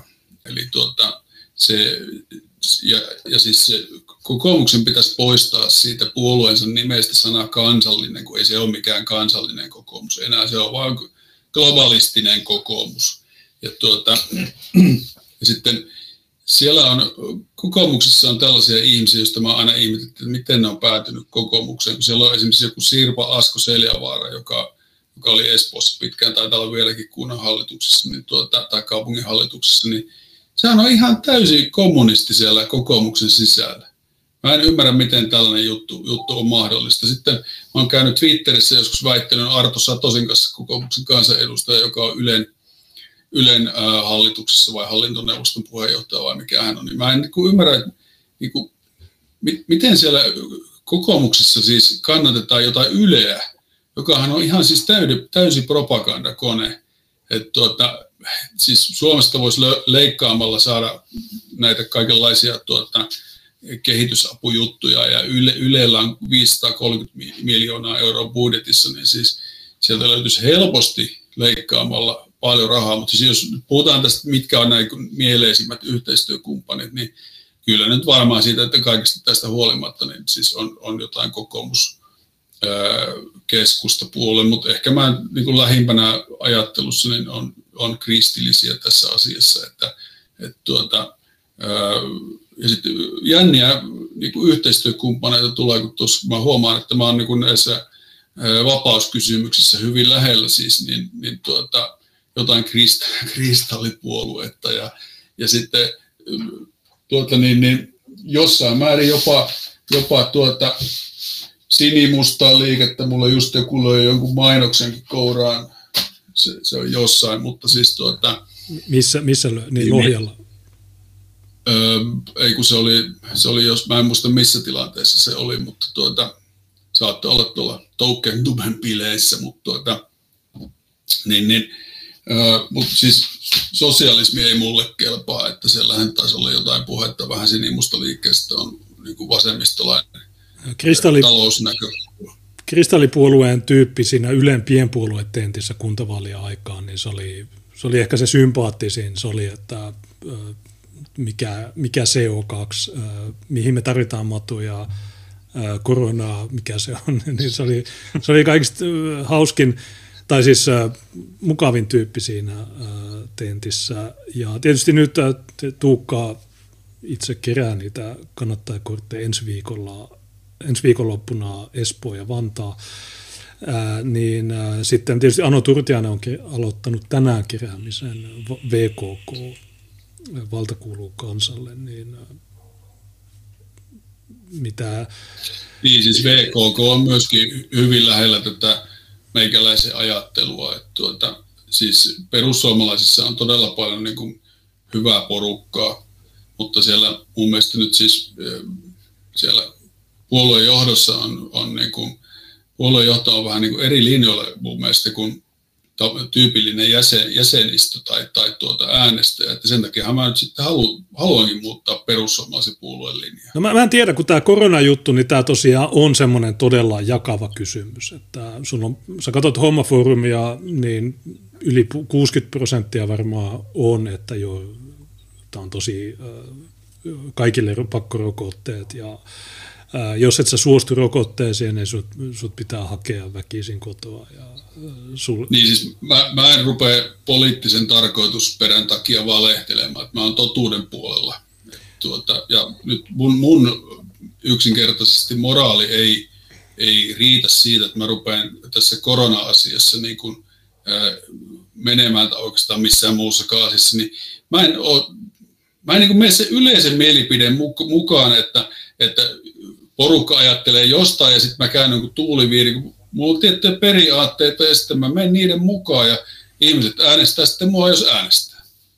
Niin. Semmoinen kysymys, kun tuossa mainittit kuitenkin, että ehkä se kokoomus voisi olla niistä, jos on ihan pakko tuota, näistä isoista puolueista joku kaveriksi ottaa, niin mä, mulla oli esiin aiemmin kysymyksen, että tämä viimeinen porvarihallitus, eli tämä Sipilän hallitus, missä perussuomalaiset oli mukana, tietenkin ihan eri johdolla, niin se ei ihan mennyt putkeen puolueen kannalta, kuten hyvin tiedämme. Niin tuota, mikä sun oma analyysi on siitä, että mikä siinä tehtiin väärin ja minkä sä tekisit oikein, jos lähdettäisiin uudelleen neuvottelupöytiin? No Soini myi periaatteensa, jos niitä olikaan. Minä en aio myydä omiani. Niin se 2015 juttu, niin tosiaan Orpo oli sisäministerinä ja Soini katto vierestä 32 000 käveli tänne. Tällä hetkellä Liettua 5 000 on kävellyt. Valko-Venäjä lähettää niitä Soini, Puolaa. Ja Soini olisi pitänyt siinä ilmoittaa, että, että tämä ei käy. Niin. Jos tänne tulee porukkaa vielä, niin sitten hallitus hajoaa. Niin ja tosiaan katsojat, niin jos te palautatte mieleen, mitä 2015 tapahtui, niin ehkä halla kritisoi miedosti, että no miksi, miksi näitä päästetään, mutta ei siinä tapahtunut mitään. Me oltiin siellä torniurajalla Tuukan kanssa, nyt varmaan mennään Liettuan mm. Niin äh, nämä on, tärkeitä, nämä, nämä on siis elintärkeitä kysymyksiä. Mun mielestä maahanmuutto on se ykköskysymys kaikissa, että okei, okay, koronaa ihan samaa.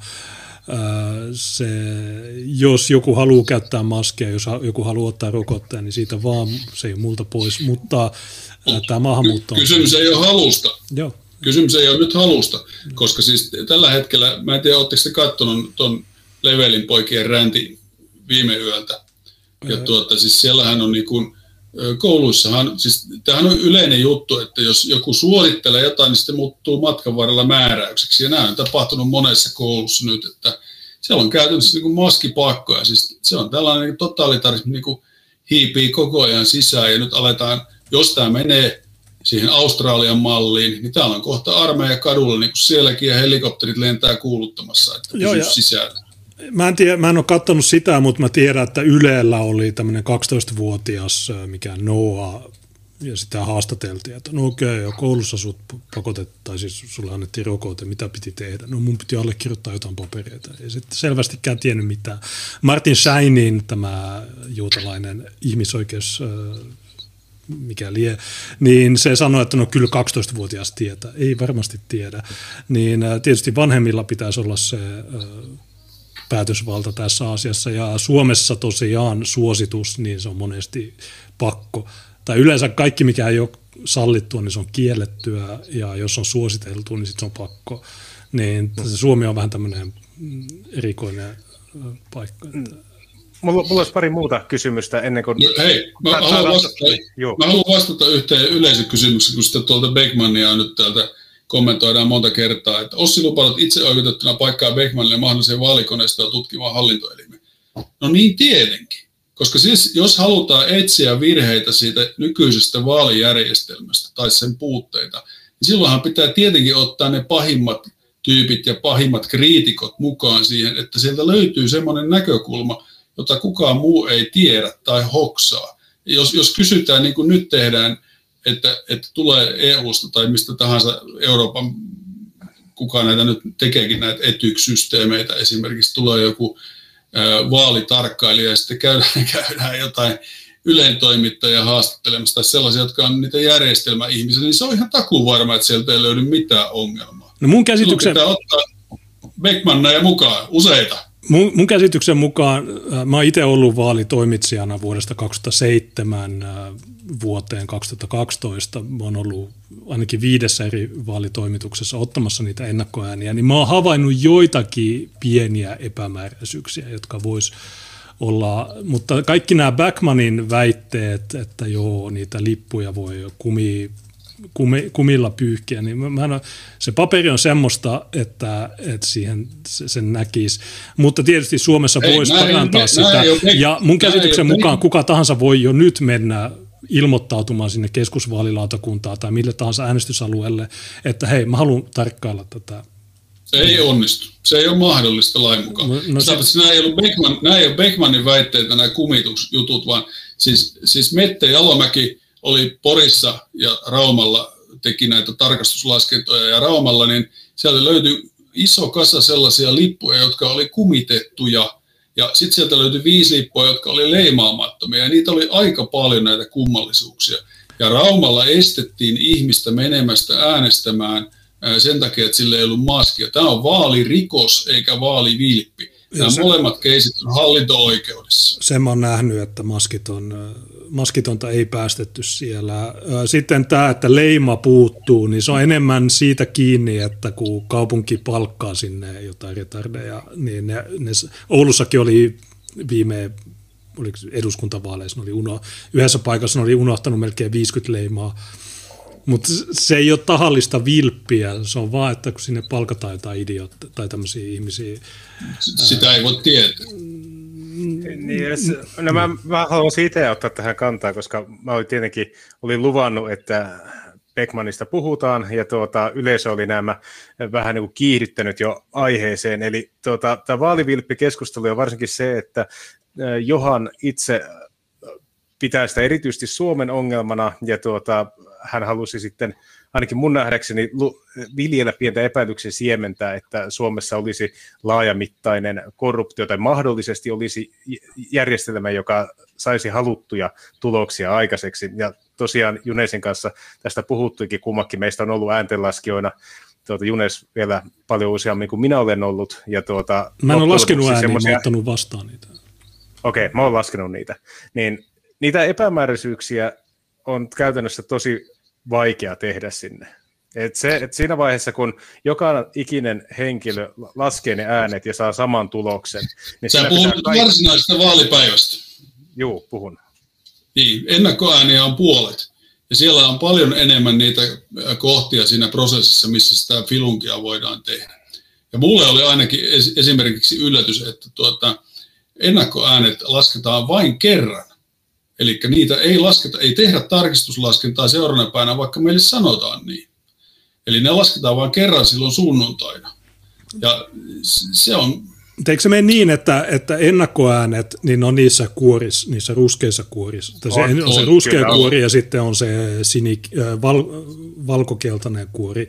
Ja Missä se ne ruske... ovat ne äänet, äänet sen kaksi viikkoa? No, niiden kuuluisella keskusvaalilautakunnassa ne postitetaan sinne ja Kyllä. sitten ne avataan sunnuntaina vaalipäivänä kello 15 tai 12, jos niitä on poikkeuksellinen määrä. Niin ne avataan silloin ja silloin ne kai laitetaan siihen samaa uurnaa, niin ne lasketaan silloin. Niin ei niitä tavallaan edes eroteta niistä varsinaisen vaalipäivän äänistä. Että se, mä, en, mä tietysti presidentinvaaleissa, niin mä esimerkiksi huomasin sen, että kun se kaupungin lakimies tuli hakemaan ne lipukkeet, niin lain mukaan siinä autossa pitää, tai kun niitä kuljetetaan, pitää olla vähintään kaksi, mutta se oli yksin.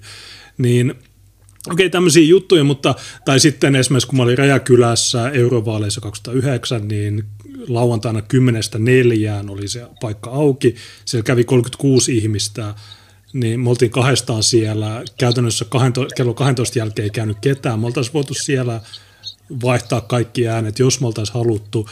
Se on mahdollista, mutta kuinka laajamittaista se on, kuinka järjestelmällistä se on. Mä en oikein usko, että se, se nyt niin vakava ongelma on. Että varmasti on aina, niin kauan kuin ihmisiä on olemassa, niin pystyy huijaamaan, jos haluaa. Tai sitten, joo, mä en ymmärrä, mikä tämä numero on, okei, heitetään tämä. No, Mutta siellä on paljon mielestä... ihmisiä kuitenkin, jotka tarkistaa sen. Niin tämä vaalivilppi-juttu Suomessa, niin mä en, en vält... Ja jos vaalivilppiä olisi, niin miksi, miksi, miksi ne päästi muut sinne valtuustoon? Okei, okay. mä oon sanonut aina, että miksi ne päästään halla koska se on, mutta okei, okay, jos sanotaan, että halla ei ole, niin miksi, miksi ne päästi muut sinne valtuustoon, jos ne huijaa niissä äänissä? Miksi no ei ne enää päästä.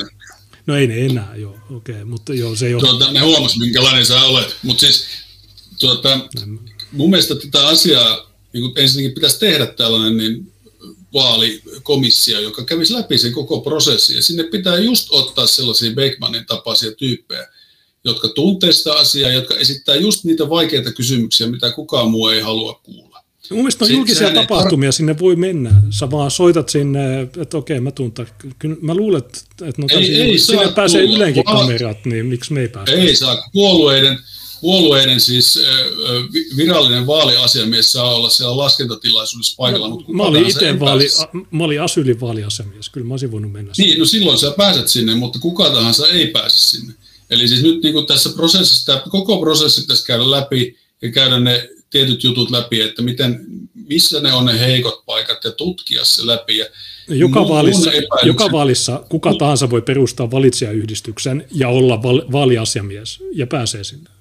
Niin. No niin, ehkä, ehkä niin, pitää tietysti, tällä tavalla tehdä. En mä sano, siis että, mua, että mua niihin pitää luottaa niihin ihmisiin. Että, mua ainakin häiritsi aika lailla kuntavaalien yhteydessä, kun oli semmoisia aukean kokoisia mainoksia, jotka oli oikeusministeriön mainoksia, jossa lukee, että meillä on luotettavat vaalit. Miksi ne mainostaa sitä? Ei luotettavuutta saavuta sillä, että mainostetaan olevansa luotettava, vaan siksi, että siten, että toimitaan luotettavasti. No ne sanoo, että ne on luotettavaa juttu. mediaa, ja sitten ne Spotifyssa varmaan kuuluu, tai radiossakin varmaan, että joo, THL suosittelee rokotteita, niin kyllä ne sanoo, että me suositellaan. Ja se vetoaa ihmisiin. Mutta tietysti niitä kannattaa ne. tarkkailla ja mä kehotan kaikkia aktivoitumaan ja tarkkailemaan niitä, varsinkin pienillä paikkakunnilla, niin siellä voi olla jotain kuluuden suvakkeja, jotka, jotka kylmästi... Kommenteissa tulee koko ajan vittuilua Beckmanista, mutta siis eh, minä olen kahden rintamaveteraanin poika. Minun äitinikin oli rintamaveteraani. Molemmilla oli rintamaveteraanit tunnus Äitini oli kotoisin Suistamolta ja menetti kaksi kertaa kotitalonsa Karjalassa. Isä oli kolme ja puoli vuotta rintamalla ja siitä joukkueesta jäi isän lisäksi yksi mies eloon. Niin ei, vi, ei viittisi kaikkea vittuilua kuunnella, mutta siis se on tässä hommassa kyllä tällainen oikein äh, luontoisetu, että paskaa kaadetaan niskaan koko ajan. Sitä tulee niin paljon nykyistä, mä tarvii jo kaksi sateenvaria. Joo, sitä tulee no, meille. No, se, niin, no, se on kommentti, niin, se on kommenttiosio, missä on 1400 katsojaa tällä hetkellä, eli se on niin kuin, sanottaisiko, että monesta eri näkökulmasta ihmiset nyt katsoo tätä lähetystä. Se, mikä mulla itseä kiinnosti tässä Beckmanissa, jos nyt äänsi hänet oikein, niin on se, että hän ainakin siinä teidän lähetyksessä niin vissiin siinä omassa kirjassa, joka käsitteli vaalivilppiä, on kuvaillut itseänsä vaalitarkkailijaksi, joka on ollut lukuisissa vaaleissa tarkkailemassa. Ja mä itse hieman ihmettelin tätä, koska hän on ollut kaikissa semmoisissa vaaleissa tarkkailijana, jota yksikään muu maa ei ole ikinä tunnustanut rehelliseksi. Jolloin mulla herää semmoinen kysymys, että jos henkilö, joka on toiminut Krimillä tai miehitetyssä Itä-Ukrainassa niin kuin vaalitarkkailijana, niin miksi hän olisi erityisen luotettava taho seuraamaan meidän järjestelmän rehellisyyttä? Ja oliko se Backman, se, se, vaati, se vaatii, että pitää striimata ne, miksei se ole itse striimannut niitä? Jos mä menisin tarkkailemaan ääniä, niin Eihän me tarvita, jos me, jos me, halutaan, jos me halutaan etsiä vaalijärjestelmän puutteita, niin siihen ei tarvita mitään luotettavia ihmisiä, vaan siihen tarvitaan nimenomaan sellaisia ihmisiä, jotka keksii, jotka ajattelee ehkä myöskin sieltä, että millä tavalla se vaalivilpi voisi tehdä. Eli jos, jos sä haluat niin kuin, sellaisia vilpittömiä ja herkkäuskoisia ihmisiä johonkin, joka, jonka pitää kaivaa ikävää tietoa esille, niin silloin sitä ei löydy. Sinne pitää, pitää etsiä sellaisia ihmisiä, jotka aja, osaa ehkä ajatella vähän sillä tavalla, että kuinka väärintäisin vaalit. Niin, mutta se herättää vaan ihmetystä, että minkä takia hän ei ole nähnyt sitä epärehellisyyttä niissä vaaleissa, joita kukaan muu maa ei ole tunnustanut rehelliseksi. Mutta hän löytäisi niitä Suomen järjestelmästä. No mä, mä en halua niihin ottaa mitään kantaa, missä hän on ollut ja mitä hän on siellä tehnyt. Mua kiinnostaa Suomi ja suomalaiset ja suomalaiset vaalit. Okei. Okay. Eli voidaan todeta, että tämä niin kuin, sanottaisiko, että Beckmanin toiminta tai hänen uransa niin ei ole semmoinen, että sä erityisesti välittäisit siitä tai kunnioittaisit sitä. Että ehkä tämä on se, mitä haettiin takaa, että kun häntä tämmöisen asiantuntija pestiin niin kuin ehkä, en tiedä kuinka vakavissa lupailit, niin ehkä se herätti sitten kysymyksiä, että onko tässä sitten pitempiaikainen no. niin kuin, tietämys hänen toiminnastaan.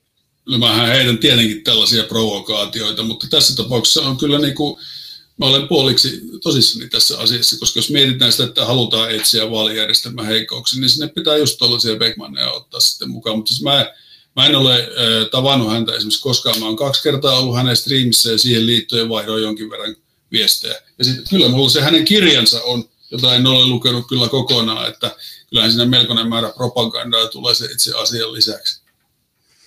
Miten sä itse suhtaudut siihen, että hän on muun muassa vaatinut juuri sinä vuonna, kun Suomeen kohdistui tämä voimakas maahanmuuttoaalto, niin perussuomaisen puolueen lakkauttamista fasistisena järjestönä? Saahan sitä puhua kaikenlaista. Okei. Okay.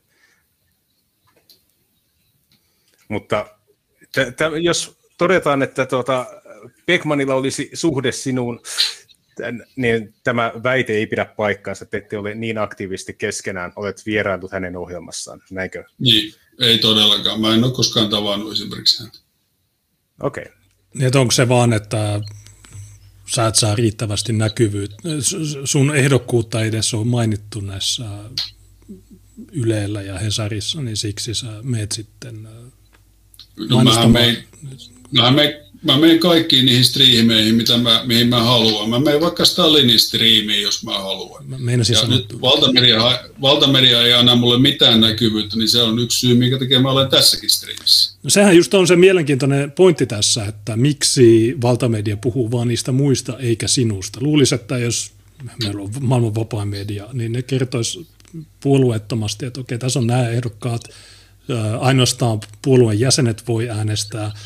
Ja itse asiassa tämä on just se syy, miksi Persujen puheenjohtajakisa on se mielenkiintoisin, koska kaikki muut puolueet, niin niiden puheenjohtaja valitaan jonkun puolueen valtuuston tai jonkun jäsenet itse ei saa äänestää. Niin, niin tässä perussuomalaisilla taas on se, että jäsenet, se on suuren demokratia käytännössä se tapahtuu lauantaina 14 ja äh, sunnuntaina 15. Ehkä. Äh, niin, on, niin siis onko siinä, että tänään... aluehallintovirasto haluaa bännätä sen? Joo, siis siellä on ilmeisesti tuota... Se, se on siisti, jos, jos nyt tulee poliisi pidättämään kaikki jäsenet, niin siitä tulee hyvää. Suomessa on oppositio sallittu, toisin kuin Unkarissa. Jossa... Leveli, Leveli Junnu sanoi, että tulossa on todennäköisesti ihan legendaarinen puoluekokous, koska Siis jos siellä, siellä, mä voisin kuvitella, että joku on soittanut sinne aviin, että nyt täytyy saada joku kiihotustila päälle sinne Pohjanmaalle, ettei ne perust saa vahingossa valittua sitä Tiiosta puheenjohtajaksi. Nämä, se on, että suvakit koko ajan soittelee joka suuntaan ja ne haluaa häiritä meidän elämää. Ja mun mielestä ne, ne pitäisi jollain tavalla tuhota. en yllytä ketään mihinkään. Ähm, Okei, okay, Tuukka, mitäs muita pointteja? No, onko tämä valko tai joku nopeasti? Mitä, sä haluaisit, että lopetetaan no, kasilta, niin, mutta 20 minsaa. No mulla, niin, mulla ei ole vielä kiirettä, jos ei ole. Mulla on se pari, pari kysymystä vielä. Joo, voidaan tota, mä lupasin, mä lupasin twiitissäni äh, kysyä, että minkälaista Venäjä-politiikkaa Suomen pitäisi toteuttaa. Niin nyt on hyvä, koska Tämä on ainakin kysytty muilta kandidaateilta ja he ovat olleet hyvin, voisi sanoa, länteenpäin kallellaan ja jopa varovaisesti kannattaneet puolustusliitto NATOa. Sinä et sitä kannata. Minkälaisena sä näkisit Venäjän tämmöisen niin kuin turvallisuuspolitiikan näkökulmasta? Miten Suomen tulisi huomioida Venäjän läsnäolo? Ollaan, luotetaan omaan puolustukseen, ei luoteta vieraan apuun, ollaan hampaisiin asti aseessa ja pidetään silmät auki Venäjän suuntaan koko ajan ja Venäjä on tuossa ja pysyy siellä se jossain muodossa aina, oli se sitten Neuvostoliitto tai Venäjä tai joku muu maa. Ja tuota, siinä on raja, sen yli ei tulla, mutta kauppaa voidaan käydä ja olla ystävällisissä suhteissa. Joo, mä oon samoilla linjoilla, että kun monesti tämä Venäjä, niin se on joku kirosana joillekin, mutta mulle isompi kirosana on täällä Bryssel ja nämä transut ja nämä muut sekopäät. Venäjä, niin se on paska maa, se haisee, siellä ei ole mitään. Mä oon asunut Neuvostoliitossa, niin mutta tietysti ei ole mitään järkeä olla myymättä sinne tavaraa. Ja sitten jos ne haluaa ostaa täältä, niin antaa niiden ostaa. Mutta sitten se, että tarvii, me ei pidä tietenkään millään tavalla noudattaa niiden itsenäinen valtio. Ja huhtikuussa 2016 niin kun meillä oli 2015, oli tullut 32 000 rikasta ja Ruotsin puolelta, niin 2016 alkoi itäraja vuotaa ja sieltä ehti tulla 2000 ää, laitonta maahanmuuttajaa. Ja meillä oli Tuukan kanssa mielenosoitus Rovaniemellä 9. huhtikuuta ja 10. huhti, seuraavana päivänä Niinistö ilmoitti, että se on sopinut Putinin kanssa että se raja yli ei enää pääse kukaan muu kuin Suomen, Venäjän ja Valko-Venäjän kansalaiset. Niin nyt tämä, tavallaan tämä sama ongelma toistuu sitten valko rajalla jostain syystä. Liettua, Latvia, Puola, niin Lukashenko, ihan base-tyyppi mun mielestä, mutta jostain syystä niin se on suututtanut Fe, Brysselin Femakot, niin sitten siellä on ollut mielenosoituksia. Mä katsoin matkustusti, ulkoministeriön matkustustiedotet, niin se on sanottu, että siellä on ollut elokuusta 2020 asti mielenosoituksia. Ihan sama, onko ne feikkivaaleja vai ei, miksi ne olisi feikkejä. Se on vaan, että nämä vitun transut, niin ne vinkuu, että joo, näin jo, me hävittiin, niin ne väittää, että on vaalivilppi. No, vähän sama kuin Suomessa jotkut väittää. Niin, no tämä ei mitään vittuilla, vaikka joku varmaan tulkitsee sellaisena. Niin pointti on se, että valko ja Lukashenko niin näyttää siltä, että se puolustaa omaa maata. Se on vittuuntunut näille EUn pakotteille, jos täysin turhille pakotteille, ja kostoksi se sitten dumppaa meille, tai ei meille, mutta Puolaan, Liettua ja Latvia näitä ja toisin kuin Suomi, niin Latvia on ja Liettua on vastannut, että me ammutaan ne matut. Mutta sitten siinä on tullut Suomi, Kirsi Pimi ja juutalaisen näköinen äh, cat lady, joka sanoi, että me lähetetään sinne suomalaisia rajavartijoita. Ne kantaa ne laukut ja ne tuo ne Suomeen. Ne antaa niille. Mutta Jones, mä vielä kysyisin pari kysymystä. Okei, okay, Tuukka, mä, mä, vaan yhytän tässä, mutta tu, Tuukka, sä voit kysyä. niin. Räjähtävä mun. Tämä oli vaan, oli vaan tämmöinen niin pohjustus sun ei, kysymykselle. Ei, ei, ei mitään, mutta mä haluaisin jos puhutaan Venäjästä, niin haluaisin vielä kysyä semmoisen. Puhutaan niin kuin informaatiovaikuttamisesta, että aika pitkälti, jos miettii maailman suurvaltoja ja maailman politiikkaa, niin aika paljonhan taistellaan siitä, että mikä on historian oikea tulkinta. Historiahan on aina poliittista, ja sä sanoit, että sä oot ylpeä sun näistä äh, sotaveteraan isovanhemmista, niin tuota, miten en sä... Sanonut. Hmm? En sanonut. Okei, okay, miten sä sanoit? En, ensinnäkään mä en puhunut ylpeydestä mitään, ne oli mun vanhemmat eikä isovanhemmat. Van, vanhemmat, anteeksi. Mä en ollut ihan varma, että minkä ikäinen sä olit, olisi mennyt kysyä tarkemmin. Liian Mutta, vanha.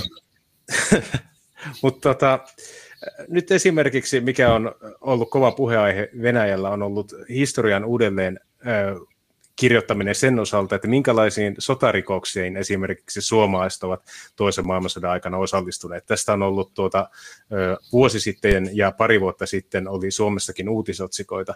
Niin miten sä suhtaudut siihen, että Suomen tätä jatkosodan aikaista kenttäarmeijaa pyritään sitten demonisoimaan ja ne yritetään nähdä semmoisena toimijana, jolla ei olisi ollut moraalista oikeutta toimia, kuten he toimivat? No musta tämä on vähän kaukaa haittoa ylipäänsä. Siis silloin kun on sota-aika, niin sinne varmasti tapahtuu kauheuksia, mutta en mä ainakaan itse lukenut mistään järjestelmällisistä niin kuin siviilien murhaamisesta tai tällaisesta, että, että tuota, ää, isä oli siellä Murmanin radalla Maikuban asemaa polttamassa, ja tuota, mutta se oli sotatoimi. Ja, ja sitten äiti taas kun Suomen armeija eteni sinne, sinne jatkosodassa, niin sitten äiti oli petrolirätti naamalla kaivamassa 14-vuotiaana ruumiita haudasta sieltä, että ne lähetetään kotimaan multiin.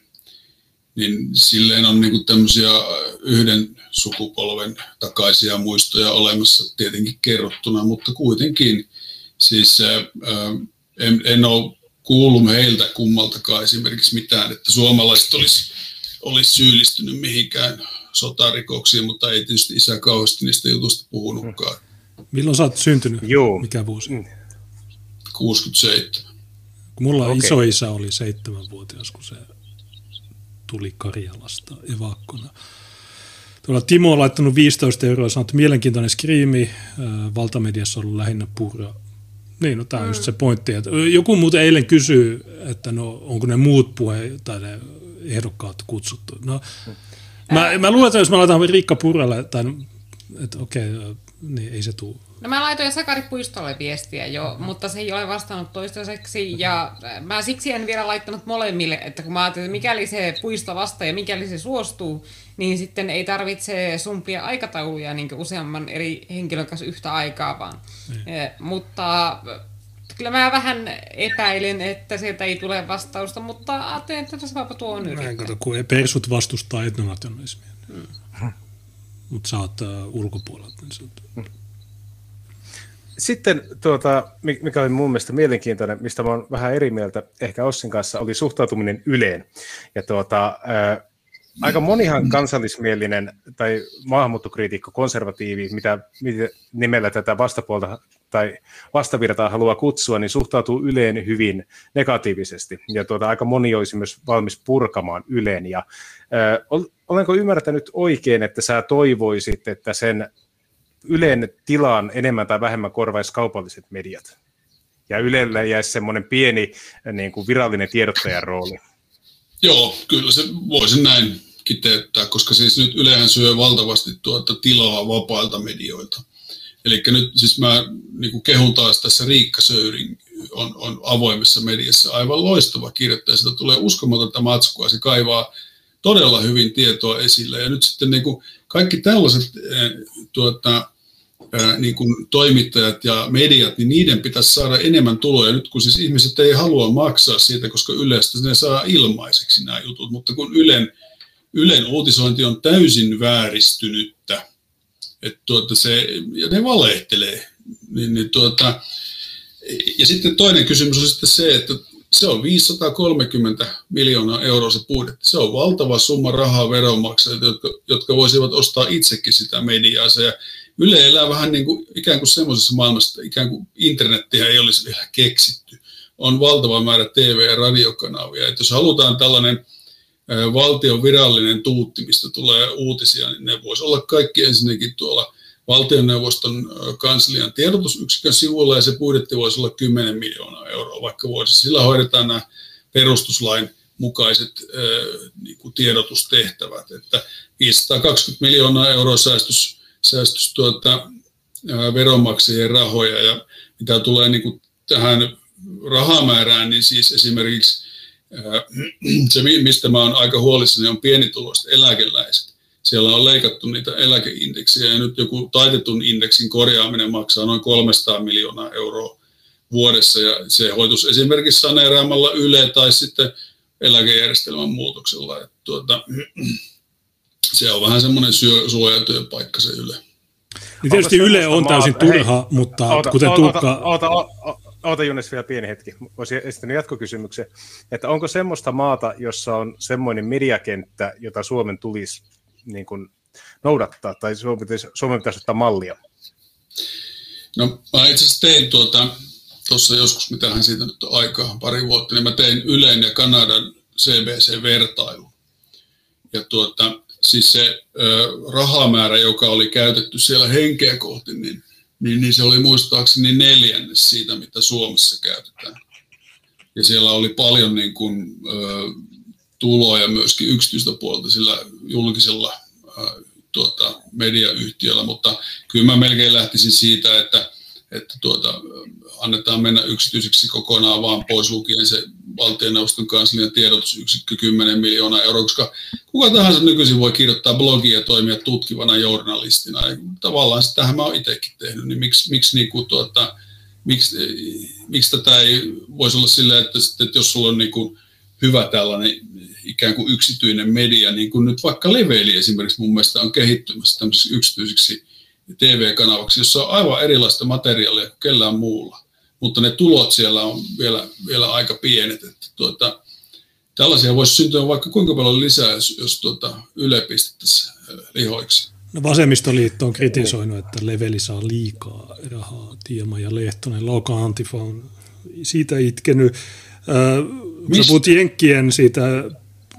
onko se NPR, niin NPR hän teki sen laatujutun, jossa kerrottiin, että Hattulasta löydetty äh, muun sukupuolinen tuhat vuotta sitten ja Yle tietysti kopioi sen samana päivänä, niin onko ne sitten kuinka laadukkaita. Mutta joo, Jenkeissä no siellä on sentään sananvapaus, että sä voit sanoa käytännössä mitä haluat, kun taas mä joudun niin, kuulusteluihin mä, niin. koko ajan. Joo. Sitä Jenkkien niin mallista mä justiinsa haluaisin ehkä vähän mainita, että mitä tapahtuu silloin, kun on käytännössä täysin kaupallinen mediaympäristö, niin sehän ei sinänsä tarkoita, että se olisi erityisen vapaa mediaympäristö, se vaan, että se sensuuria ja painostamista harjoittaa muut tahot kuin julkinen valta.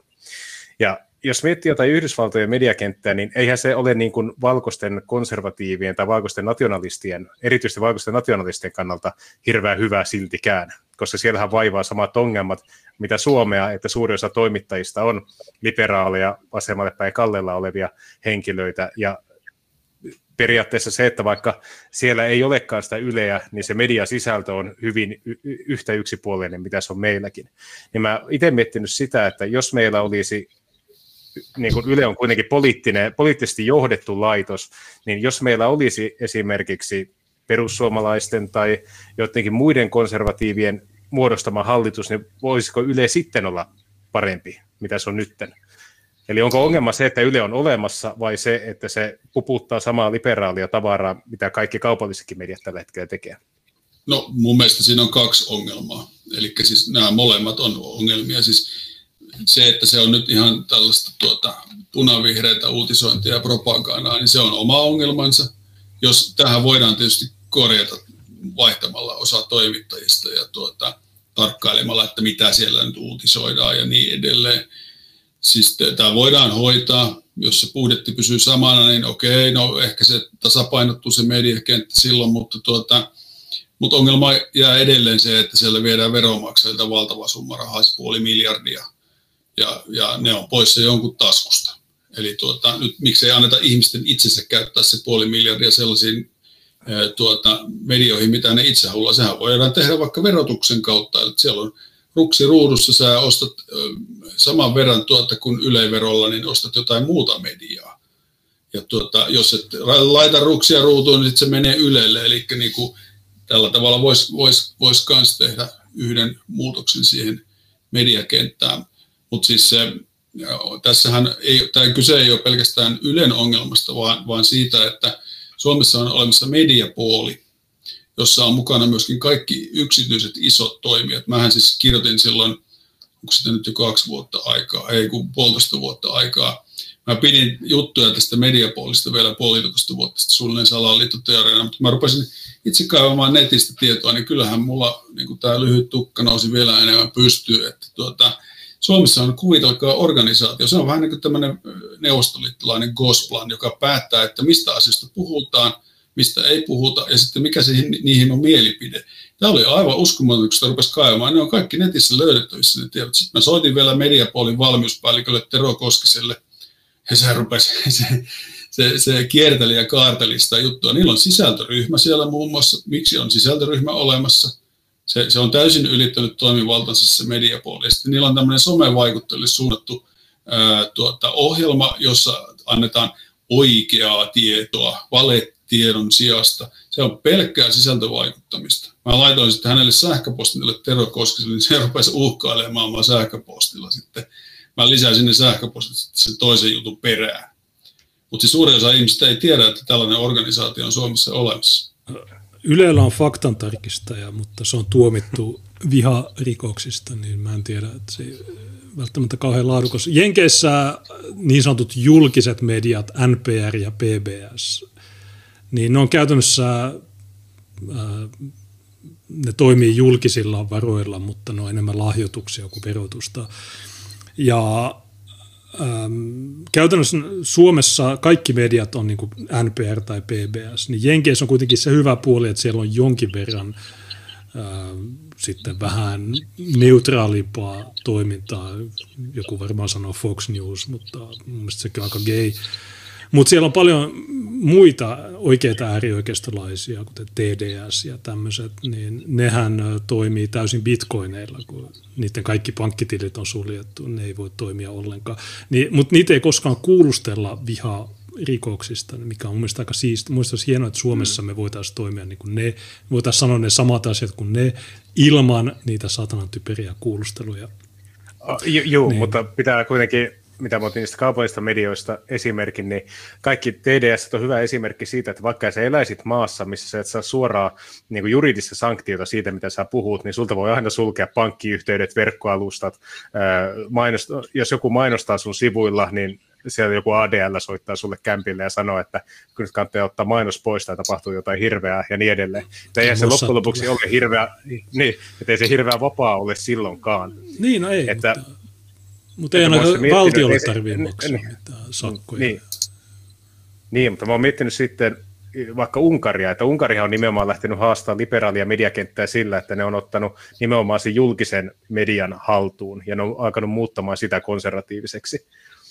Ja se on siinä mielessä toiminut, että jos katsoo dokumentteja, mitä Ylekin julkaisee, että kuinka vapaa media on Unkarissa tosi ahtaassa välissä, se johtuu yksinkertaisesti siitä, että se on alkuun lähtenyt siitä Unkarin omasta yleisradiosta, se konservatiivinen mediavaikuttaminen, ja sen jälkeen se on sieltä levinnyt yksityisiin tuota, mediataloihin. Eli on käynyt vähän sama, mitä meillä, meillä käy tai sillä, että kaikki tartuttaa, tarttuu liberalismiin, niin siellä on tapahtunut sitten toisinpäin, että konservatiivisuus valtaa alaa. Niin mieti, jos tilanne olisi toisinpäin. Mutta, mutta itse asiassa Unkarissa se niin sanottu kaupallinen media ei sitä ajettu ahtaalle.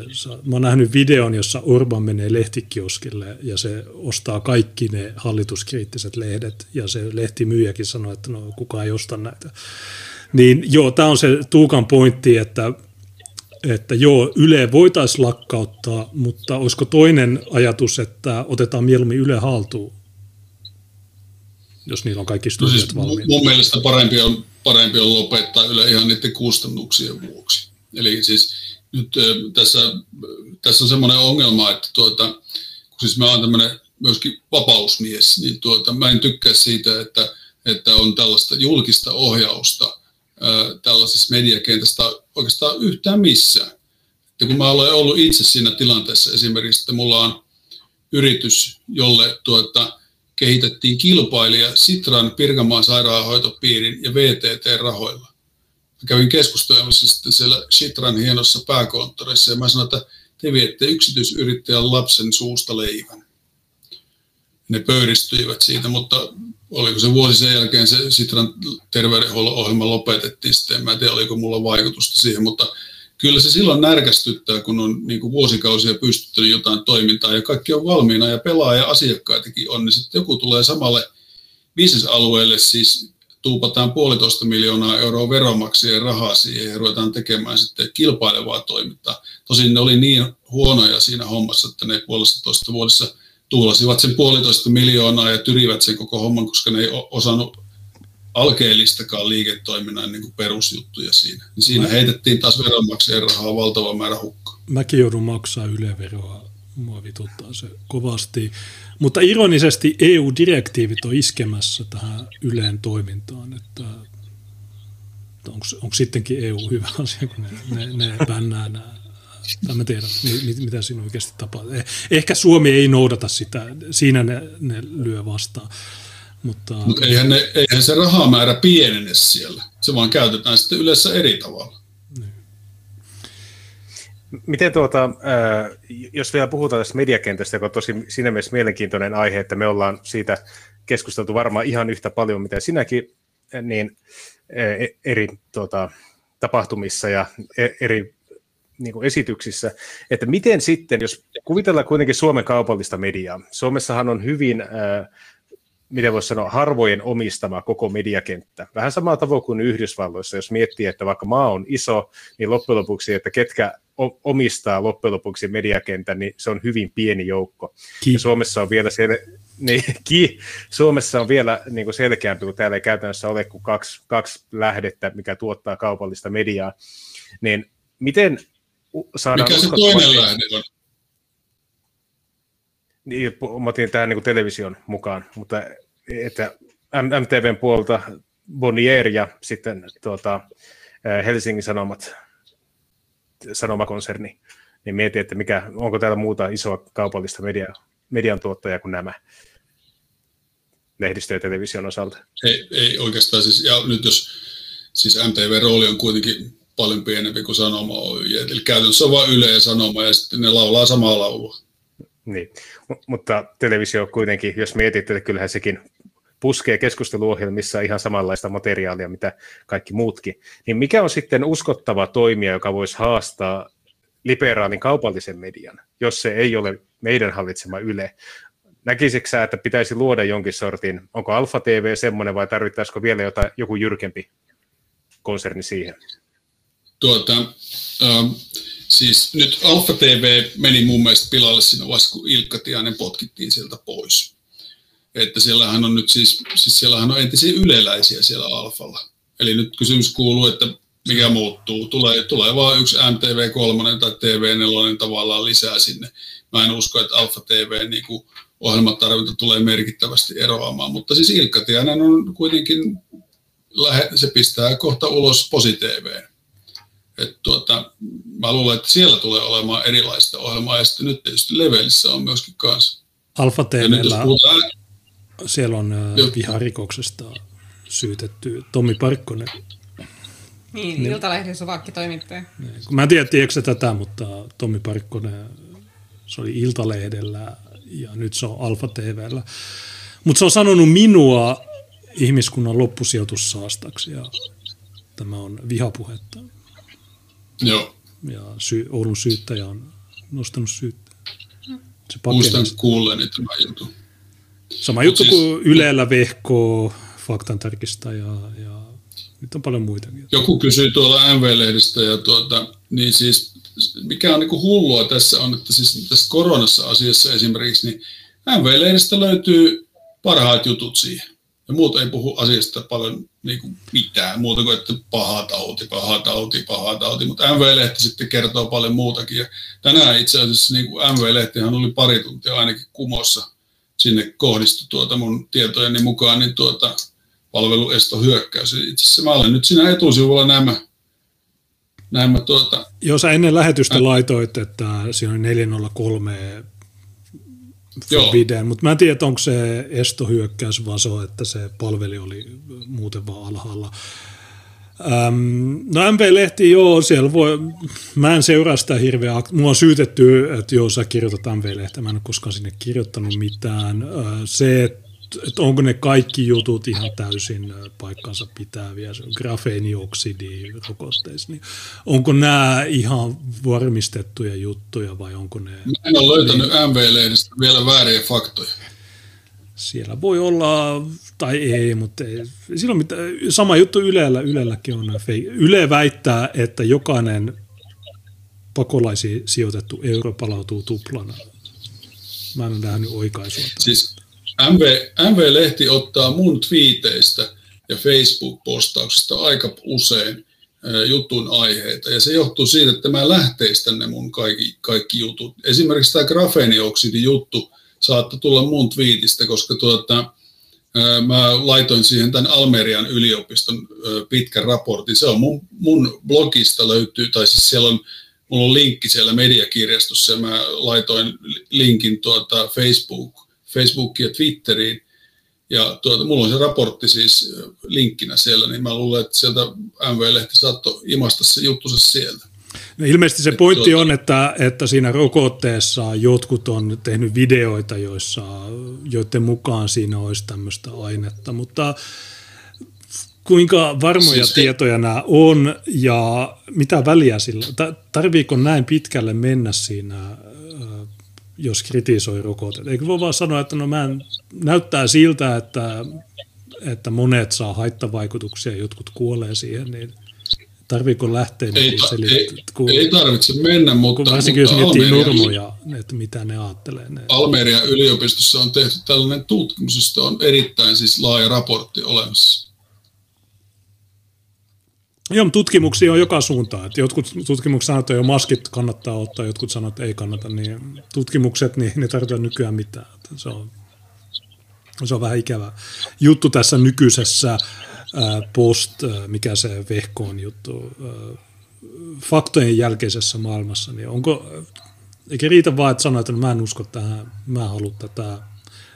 Mä otin yhden koronarokotteen viime vuoden lokakuussa. Ei mulla ole vieläkään sitä, niin mutta tarvii, en mä halua sitä rokotetta ja se on siinä, onko siinä jotain haitta-aineita, onko se,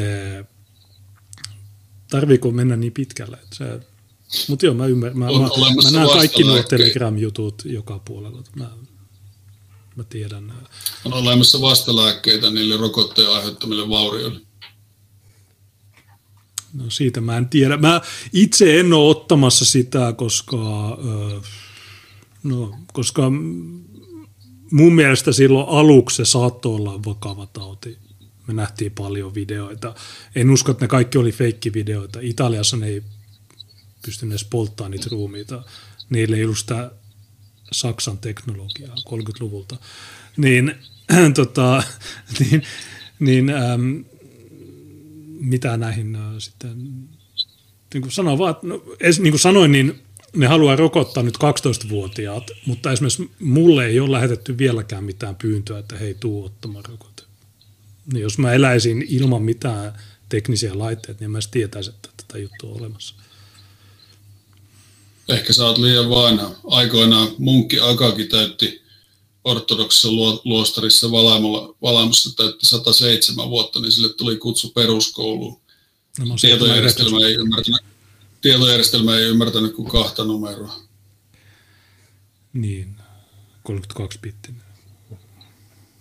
Jos tuota, ö, ottaa sen viimeisen, mitä Junestossa vinkkasi jo, että mikä voisi olla se kysymys, että ajankohtaisin aihe, ja tämä on sinänsä mielenkiintoinen, että ö, nyt pääsee Ossi vasta kysymykseen, että miten tilanne ratkaistaan. Eli tosiaan lyhyt briefi kuuntelijoille. valko hallinto on ottanut maahansa tai päästänyt maahansa tutuista paikoista, Afganistanista, Irakista ja Afrikasta ihmisiä, ja tuota, on sitten käskyttänyt tai ohjannut heitä kohti Liettua rajaa. Ja tuota, näiden ihmisten joukossa on myös semmoisia, jotka ovat aikoinaan Suomesta hakeneet turvapaikkaa, ottaneet siitä tuota, paluurahat kouraan ja tulleet sen jälkeen takaisin. Ja tuota, jos luin viimeisen luvun oikein, niin vajaa 5000 ihmistä ollaan nyt yritetty tunkea Liettuaan. Ja tämähän on sinänsä tuttu tilanne, että Suomen ja Venäjän välisellä rajalla koettiin, koettiin vähän vastaava keissi 2016 alussa, ja sitten Turkin ja Kreikan rajalla tämä on tapahtunut sitten monta kertaa aiemmin ja paljon isommassa mittakaavassa. Ja joka ikinen kerta juttu on ihan sama. Eli joku tämmöinen autoritaarinen hallinto käyttää tämmöisiä kehitysmaiden ylijäämäväestöä, turvapaikanhakijoita ja yrittää lähettää niitä Eurooppaan ja katsoo, että mitä Eurooppa on valmis antamaan siitä, että ne lopettaa niiden lähettämisen. Niin miten Eurooppa ja Suomi sen Euroopan mukana, niin miten tulisi jatkossa toimia, jotta tämmöistä kiristyskeinoa ei enää voisi käyttää? Tämä on vaikea kysymys. Ei mulla tähän mitään, mitään suoraa vastausta ole, mutta siis kyllä mä pyrkisin palauttamaan tietysti ne tulijat niihin lähtömaihinsa tavalla tai toisella. Et tuota, silloinhan se ei tuota, joko palautetaan ne valko tai sitten sieltä, mistä he ovat tulleet alun perin. Ja tuota, kyllä siihen, siihen keinoja löytyy. Kulkeahan ne ei Finnairi, vaan Wizz koneet tänne, niin palautetaan samaan suuntaan. Että, niin, niin, mun mielestä se, se on ratkaistavissa oleva, oleva asia. Onneksi ei ole Valko-Venäjän naapureita. Niin, Latvia ja Liettua sanoo, että ne tulijat ammutaan tai ne lähetetään takaisin. EU on itkenyt, että ei näin saa tehdä. Silloin kun 2015 Petteri Orpo päästi ne kaikki, niin Tiina, Petteri Orpo oli rotuarilla, Tiina kysyi siltä, että no miksi rajoja ei laitettu kiinni, niin Petteri Orpo sitten jotain sössötti, että no virkamiehet sanoivat, että ei voi tehdä näin. Se on itse ministeri, se voi määrätä niitä. Niin äh, olisi hyvä, että perussuomalaisten äh, puheenjohtaja sanoisi vaan, että no, niitä ei päästetä.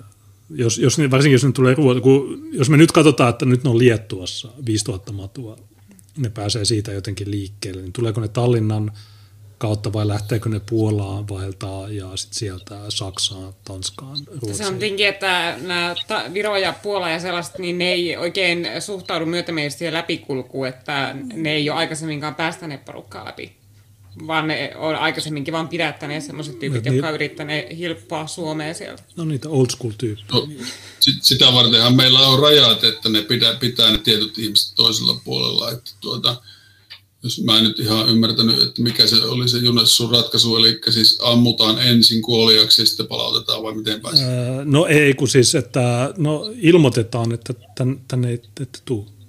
Että tänne ei yksinkertaisesti pääse, ei kannata lähteä. Ja jos niskoittelee, niin voidaan ampua. Joo, Ilma, su- laitetaan sinne kyltti, että heitä ei ammuta.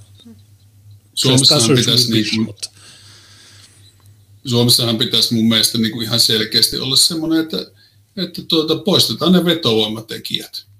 Että tuota, jos, jos, se, jos se on niin, että tuota, tänne voi tulla ja elää sosiaaliturvan varassa tai saa, saa jonkun näin näistä työpaikoja ja voi hyödyntää systeemiä, niin nämä pitää poistaa nämä vetovoimatekijät. Ei tänne silloin ole tulossa Ei se muuta asiaa, koska siis pelkkä elintasoero riittää siihen, että väki liikkuu. Että ajatellaan, että esimerkiksi Yhdysvallathan ei tarjoa juurikaan sosiaalitukia jollekin me- meksikolaisille, varsinkaan laittomille meksikaaneille, mutta kuitenkin niitä virtaa sen paremman elintason perässä sinne. Ja ihan samalla Suomeen esimerkiksi tulee vaikka Virosta ja Puolasta ty- työntekijöitä koko ajan, vaikka elintasoero esimerkiksi Suomen ja Viroon välillä on paljon pienempi kuin elintasoero vaikka Suomen ja Somalian välillä. Että jos se Suomen ja Viron välinen elintasoero saa ihmiset lähteen liikkeelle ja menemään siihen maahan, jossa on paremmat palkat ja parempi elintaso, niin kyllä se porukka sieltä ehdottomasti sitä köyhimmistäkin maista jatkaa sitä liikkumistaan, että ei se pelkkä sosiaaliturvan poisto riitä, että, niin, koska se itse no, mä niin sanonut, vaan mä sanon, että raja on olemassa sitä varten, että se pitää. Mm. Eli tässä on useita työkaluja tähän asiaan. Mm. Ja Sipiläkin sanoi maaliskuussa 2016, että joo, äh, joo ne oli kaikki Dublin tapauksia, ne olisi voitu käännyttää, mutta ne ei tehnyt sitä. Mm. Miksi ne ei tehnyt sitä? Ne, ne voitaisiin käännyttää vieläkin. Niin. Siis hän tuli ky- noin kymmenen turvallisen maan läpi sinne tuota, niin. Tornioon, niin miksi me ei palauteta heitä samaa reittiä? Se koska... alkaa se ketju toisen suuntaan. Niin, koska meidän poliitikot ja meidän virkamiehet on no kommunisteja, ne, ne, ne haluaa tuhota Suomen aktiivisesti. Jos joku ei usko tätä, tämä kuulostaa, niin kattokaa Jari Taposta, kattokaa kaikkia rajavartioita, ne kan, kantolaukkuja, ne suostu siihen. Ähm, varusmiehet, ar, Suomen armeija kävi mielellään kantamassa laukkuja, ne tykkää siitä.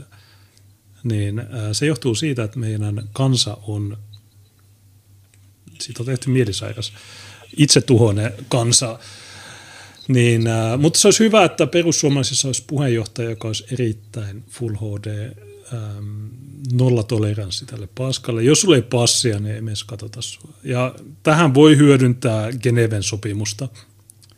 Äh, ne sanoo, että jo turvapaikanhakijat saa. Ei saa. Jos sä katsot, kato Geneven sopimus, äh, pykälä 31, vain ne, jotka tulee suoraan siitä maasta, jotka, niin se. 2015 itse asiassa Tuomas Mura ja sä tiedät Faktabarin ehkä, niin ne oli, ne oli tehnyt feikki faktantarkastuksen. Ne oli feikannut sen Geneven sopimuksen. Ne oli poistanut sanat suoraan siitä maasta, jotka Ne sanoo, että jo kaikilla on oikeus hakea turvapaikkaa, mutta siinä Geneven sopimuksessa niillä, jotka tulee suoraan siitä maasta, mutta faktapaari oli poistanut ne sanat selvästi tahallisesti, niin äh, meillä on paljon, paljon keinoja puuttua tähän äh, sekoiluun. Ja, mutta se olisi hyvä, siis tosiaan en, lauantaina on teidän kokous. Niin. Mä en ihmettele yhtään noiden toimittajien ja niin sanottujen faktantarkistajien ja virkamiesten juttuja, kun mä oon katsonut, että mä en yhtään ihmettele, jos ne valehtelee ja tekee tuommoisia väärennettyjä dokumentteja, koska jos miettii tätä, vaikka nyt tätä päällä olevaa koronahuijausta, niin ei jumala. Eihän tässä ole mikään totta, kun rupeaa kaivamaan niitä tietoja. No kun sä katsot se... viranomaiset kuitenkin väittää, että ne on totta. Se Geneven sopimus on, että kolmes, pykälä 31 tai 33, jompikumpi niistä, niin että jokainen pakolainen, joka tulee suoraan siitä maasta, josta, jossa heidän henkeään vainotaan tai jotain, niin faktabari oli poistanut sen pilkkukohdan, jotka tulevat suoraan siitä maasta. Ne oli poistanut sen. Ne oli poistanut sen ja sanoi, että ei, ei ole totta. siis ihan vitu mielisairaita ihmisiä, tai siis ei mieli, ne on tietoisia, ne haluaa tuhota tämän maan ja niin edelleen. Niin mun mielestä meidän kanta täällä monokulttuurissa on, että rejat kiinni, ainoastaan turistit saa tulla. Joissakin tapauksissa ehkä joku erityisasiantuntija, ehkä. Mutta toisaalta ne koodaajat, niin eikö ne voi koodata siellä kotimaassa? Että nyt internet, niin niiden Kyllä voi, sen palkan sinnekin. Että. Ja mä uskoisin, että Suomesta löytyy paljon tanyrttikansaa ja täällä on ollut aina ollut IT-osaamista. Täällä on kehitetty IRC, täällä on kehitetty monia internetprotokollia ja niin edelleen. Uskoisin, että jos me saadaan tämä maa takaisin raiteille, niin me ei tarvita edes niitä koodaajia, niin kuin äh, Rovio, Peter Westerback haluaa. Mutta niin, äh, mitäs kello on äh, 20 yli 8, niin voidaan jatkaa tätä, mutta tosiaan lauantaina ja sunnuntaina on se kokous, äh, puoluekokous Seinäjoella. Siihen voi osallistua kaikki perussuomalaisten jäsenet, ne voi käydä äänestämässä, haluaako ne, ketkä ne kaikki ehdokkaat on, sinä, Riikka Purra, Sakari Puisto, oliko siellä muita? Joo, Kristiina Ilmarinen ja sitten voi olla vielä muitakin, koska siis se, sehän menee niin, että siellä paikan päällä tehdään se virallinen ilmoittautuminen. Joku ehdottaa ja joku kannattaa, ja se on se, mikä pätee. Niin. Et, tuota, no, henkilövaali niin kuin valtuustossa. Että, tai siis ei, joo, mutta siis se 36. mennessä on pitänyt olla jäsenmaksu maksettuna. Joo. Niin, tota, jos, jos sitä ei ole tehty, niin Ilmarinen ei tullut siihen persujen tenttiin. Ää, olihan siellä. Oli, oli, oli, oli okei. Okay. No, mä en ole katsonut sitä, mutta Mä luin hommaformit. Valot, laitettu, valot laitettu sitten, että hän oli pimeässä siellä oh, vähän. Okay. No, mutta hommaformit sanoi, että se ei tullut niin. sinne. Niin, mä tiedän, että tämä äänestyksen tulokset, niin me ei vielä tiedetä kukaan meistä, mutta jos lähdetään spekuloimaan, ja tuota spekulointi on hauskaa, koska siinä ei ole mitään tulosvastuuta tältä osin, niin tuolla kysyttiin chatissakin, että ketkä ovat niitä perussuomalaisia, jotka äänestävät nimenomaan tiihosta. Ja nyt on tullut ainakin selville, että semmoiset, tuota, jotka vastustavat nykyisiä koronarajoituksia, mutta tämmöinen mielenkiintoinen, tietenkin vain puoluehallitus pystyy tähän vastaamaan niin kuin täysin, mutta onko perussuomalaisiin liittynyt lähiaikoina uudeksi jäseneksi ihmisiä, jotka olisivat halunneet nimenomaan sinun puheenjohtajaksi, koska mä muistan, että halla aikana oli iso juttu siinä, että ihmiset innostuivat siitä, että halla mahtaa lähteä ehdolle, ja sinne liittyi sitten paljon uusia jäseniä perussuomalaisia sen innottamana. Niin onko sitten nyt ollut havaittavissa mitään semmoisia, että semmoisia ihmisiä, jotka oli aiemmin ollut kiinnostuneita politiikasta, niin on halunneet liittyä puolueeseen jäseneksi?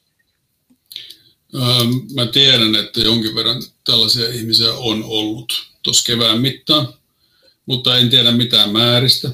Mutta näin se menee yleensä, jos on joku näkyvä poliitikko, niin sitten siitä innostutaan ja sitten liitytään sen puolueen jäseneksi sen takia. Ja nythän siis viime aikoina ihmiset on kysellyt tätä samaa, mutta he ovat niin olleet myöhässä sitten ihan selkeästi siinä asiassa. Kyllähän se vanhojen niin kuin perussuomalaisten jäsenten tuota, toimesta se äänestys siellä ratkaistaan suuntaan tai toiseen, mutta siis sinne todennäköisesti tulee niin kuin 2000, 2500 ihmistä jäseniä on kuitenkin joku 16 000, että ne, jotka tulee paikan päälle, niin ne ratkaisee se asia.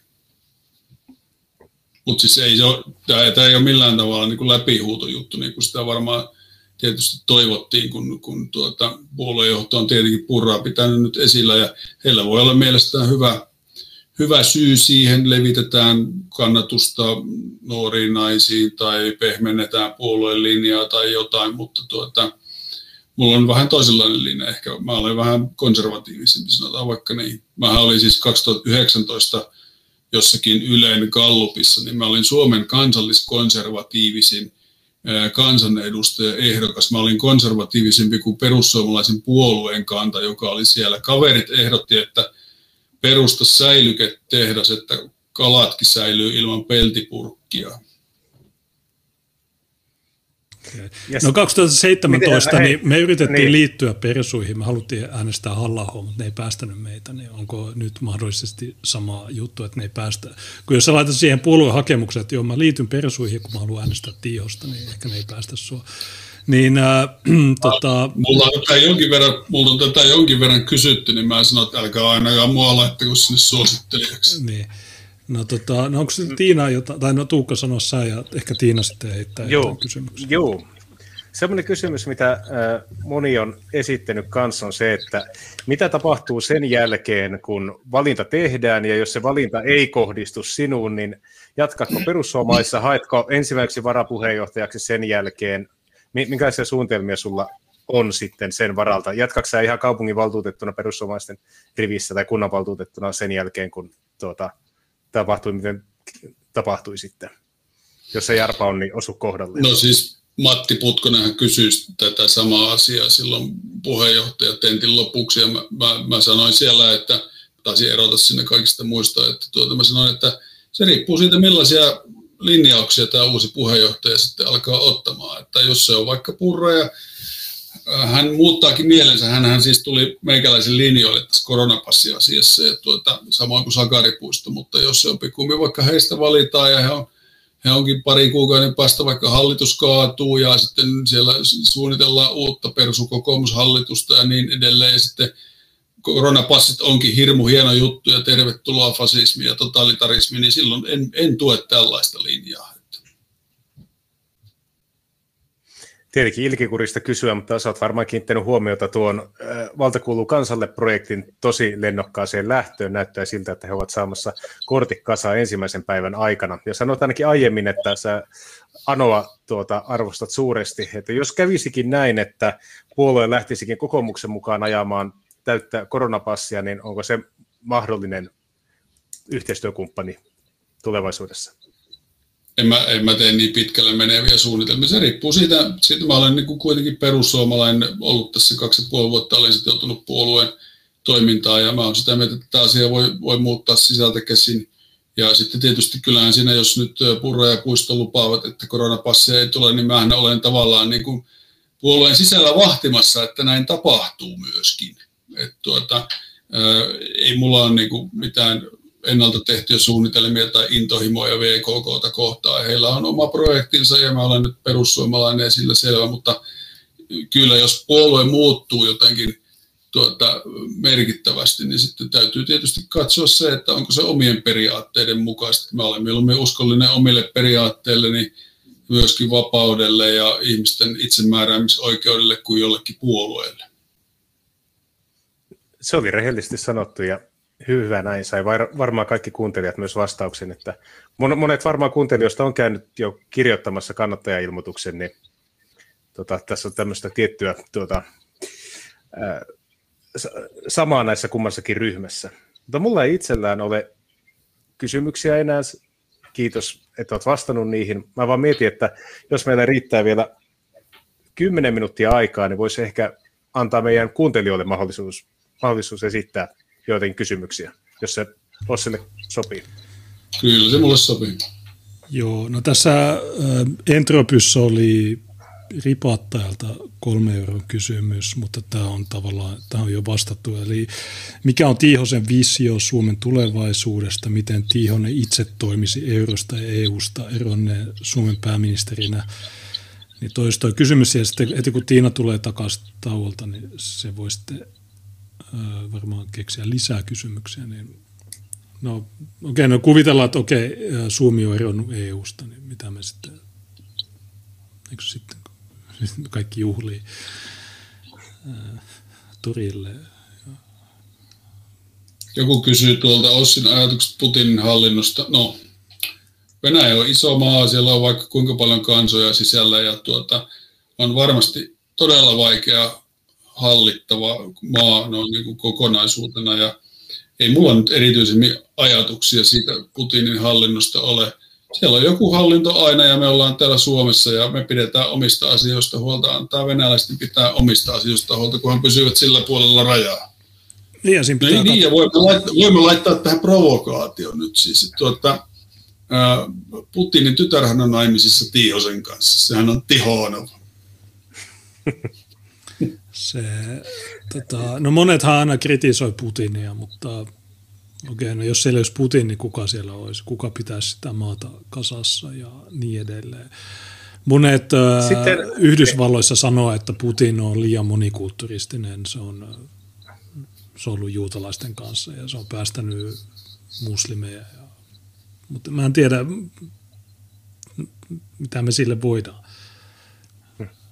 Sitten STTV kysyy, kysymys Ossille, mikä pitäisi olla Suomen kansalaisuuden kriteerit? Millä ehdoilla henkilöstö oli Suomen kansalainen? No, no nyt ne on ainakin liian lievät, että tuota, kyllä mä olisin enempi tuommoisen niin kuin sveitsiläismallisen systeemin kannalla, eli pitää osata kieliä, oliko se kymmenen vuotta asumista maassa.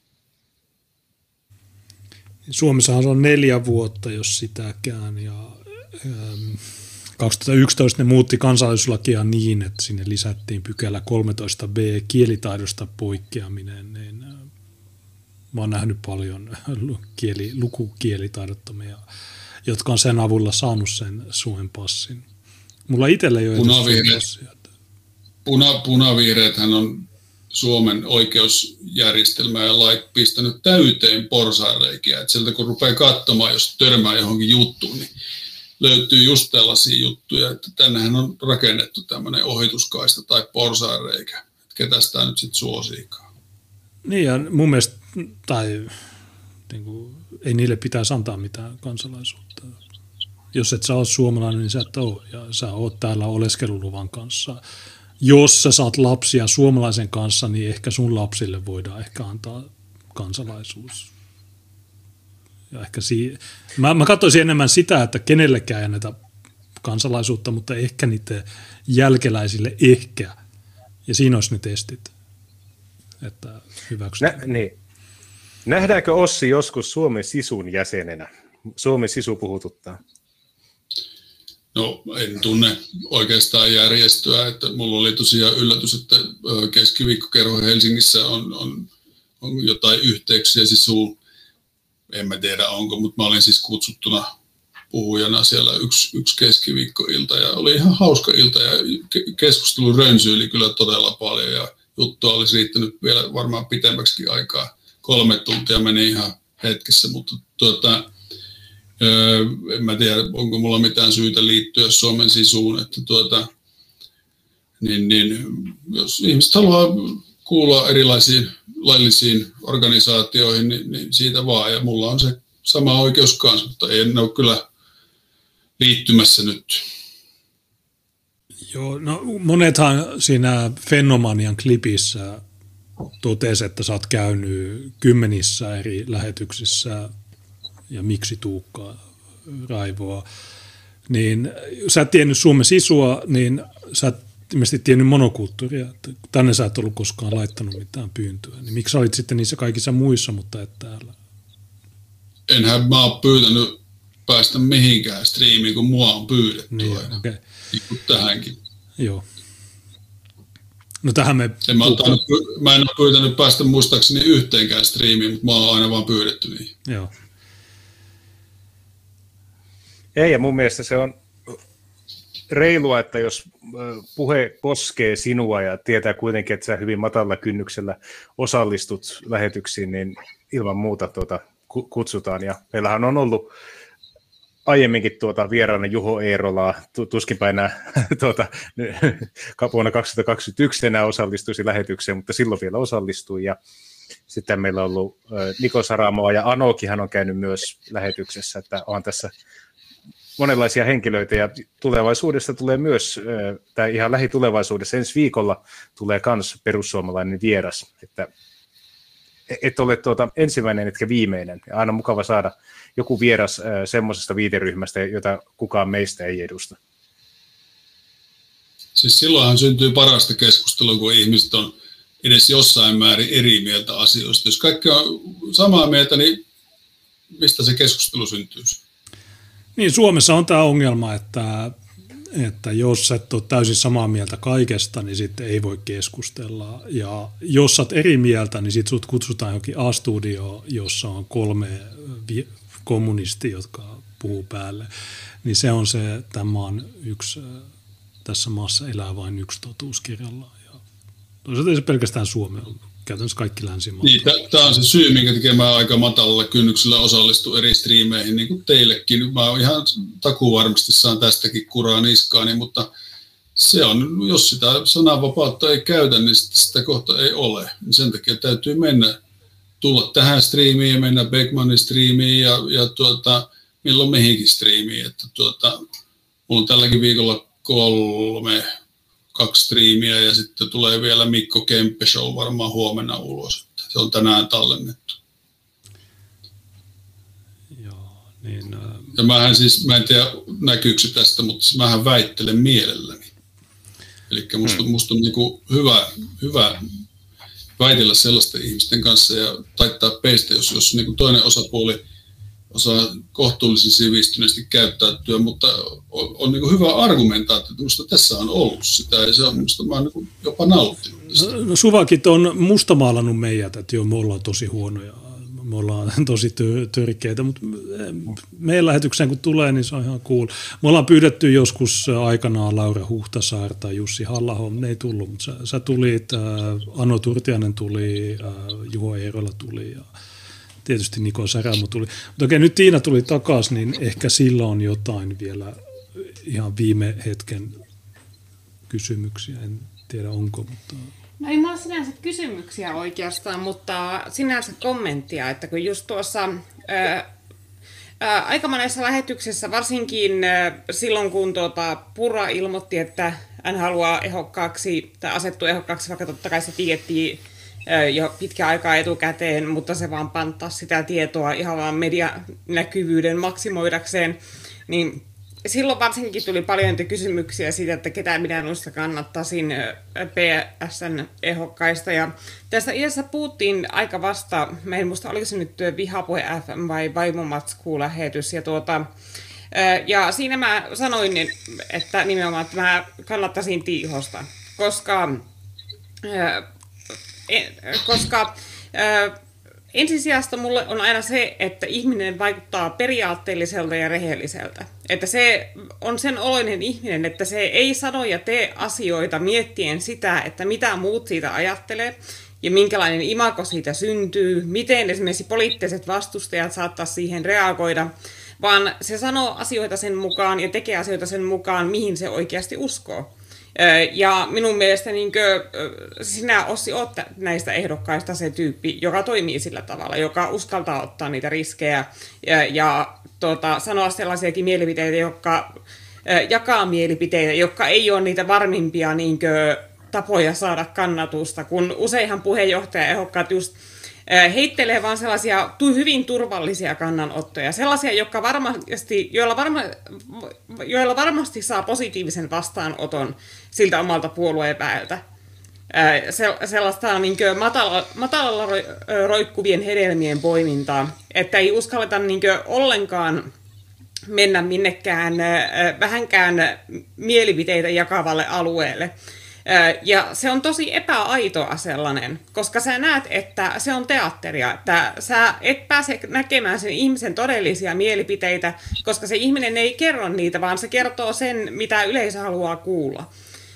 Mutta sun kohdalla mä oon saanut koko ajan sen vaikutelman, että ne asiat, mitä sä sanot, on niitä, mihin sä oikeasti uskot. Et, eikä sellaisia asioita, mitä sä ajattelet, että yleisö haluaisi kuulla. niin sen vuoksi, jos minä olisin perussuomalaisessa, niin mä äänestäisin sinua. Tällä tavalla mä sen selitin yhdessä aiemmassa lähetyksessä ja niin mä sen selittäisin nytkin. Se on käänteistä populismia. että... No, ki- ki- kiitoksia. Lauantaina selviää, mitä tapahtuu. Niin se kokous on lauantai ja sunnuntai, niin onko se lauantaina sitten se puheenjohtaja-äänestys ja sitten sunnuntaina muita äänestyksiä vai miten se Tiedätkö? Joo, siellä on sunnuntaina on puolueen valtuuston valinta, että, mutta se, ne varsinaiset puheenjohtaja- ja varapuheenjohtaja äänestykset on silloin lauantaina, että jos sinne nyt päästään sisälle, että jos ei ole nyt keksitty tosiaan joku, joku kiihtymys tai kiihotustila tai mikä siellä nyt onkin, että, tuota, että jos sitä pidetään, siis tämähän, kyllähän tämä melkoiselta peliltä vaikuttaa niin kuin isolta peliltä, että onko minun vikaani nyt, jos Pohjanmaa menee, menee sulkutilaan. Semmoinen kysymys tuli itsellä vielä mieleen, että kun aika moni ihminen, tätä, onko ennätysmäärä peräti, jotka hakee nyt johonkin tuota, vastuutehtävään tulevassa hallituksessa, on varapuheenjohtajiksi on paljon ihmisiä, puoluesihteeriksi tässä on peräti yhdeksän ehdokasta, jos en ihan väärässä ole, niin tuota, onko Tiihosella niin sanottua Tiihosen listaa, eli ketkä olisivat semmoisia mukavia yhteistyökumppaneita varapuheenjohtajistossa ja puoluesihteerien roolissa, jos tulisi valitukseen?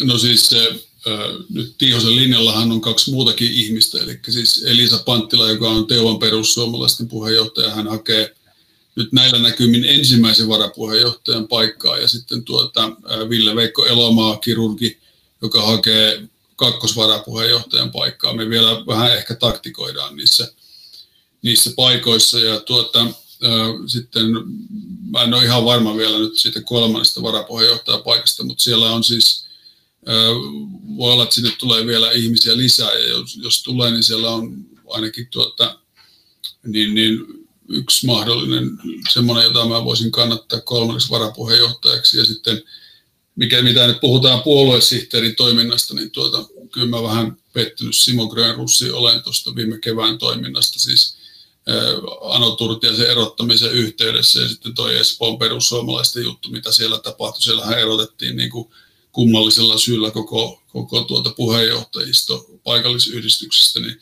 ei tällaisia mokia pidä tehdä ennen kuntavaaleja tai ylipäänsä. että tuota, se oli siis niin kuin sekä tämmöinen asiavirhe, strateginen virhe, että myöskin taktinen virhe ajoituksen osalta. Että siis, ja sit yleensä jos halutaan linjamuutosta, niin silloin kannattaa vaihtaa niin monta ihmistä kuin mahdollista. Joo, se, tota, no, ne oli erottanut myös Tanha, Tanja Vehviläisen Vantaalta, vaikka en mä oikein näe miksi, mutta se on paljon tämmöisiä outouksia jota mä, mä haluan... No Persuissahan on ihan mieletön määrä sitä paikallistason riitelyä, ja ne kaikki vetää aina sitten puoluejohdon mukaan siihen, että Grönruusilla ja halla ja näillä, niin niillä puhelimet kilisee koko ajan, kun siellä niinkö Erkki soittaa siitä, että Pertti sanoo siitä valtuustossa jotakin ikävää, tai sitten tuota, Jaana oli sanonut siitä Facebookissa jotakin ikävää, josta hän ei tykännyt, että erota nyt Jaana ja Erkki puolueesta, kun tuota, ne teki tuolla lailla.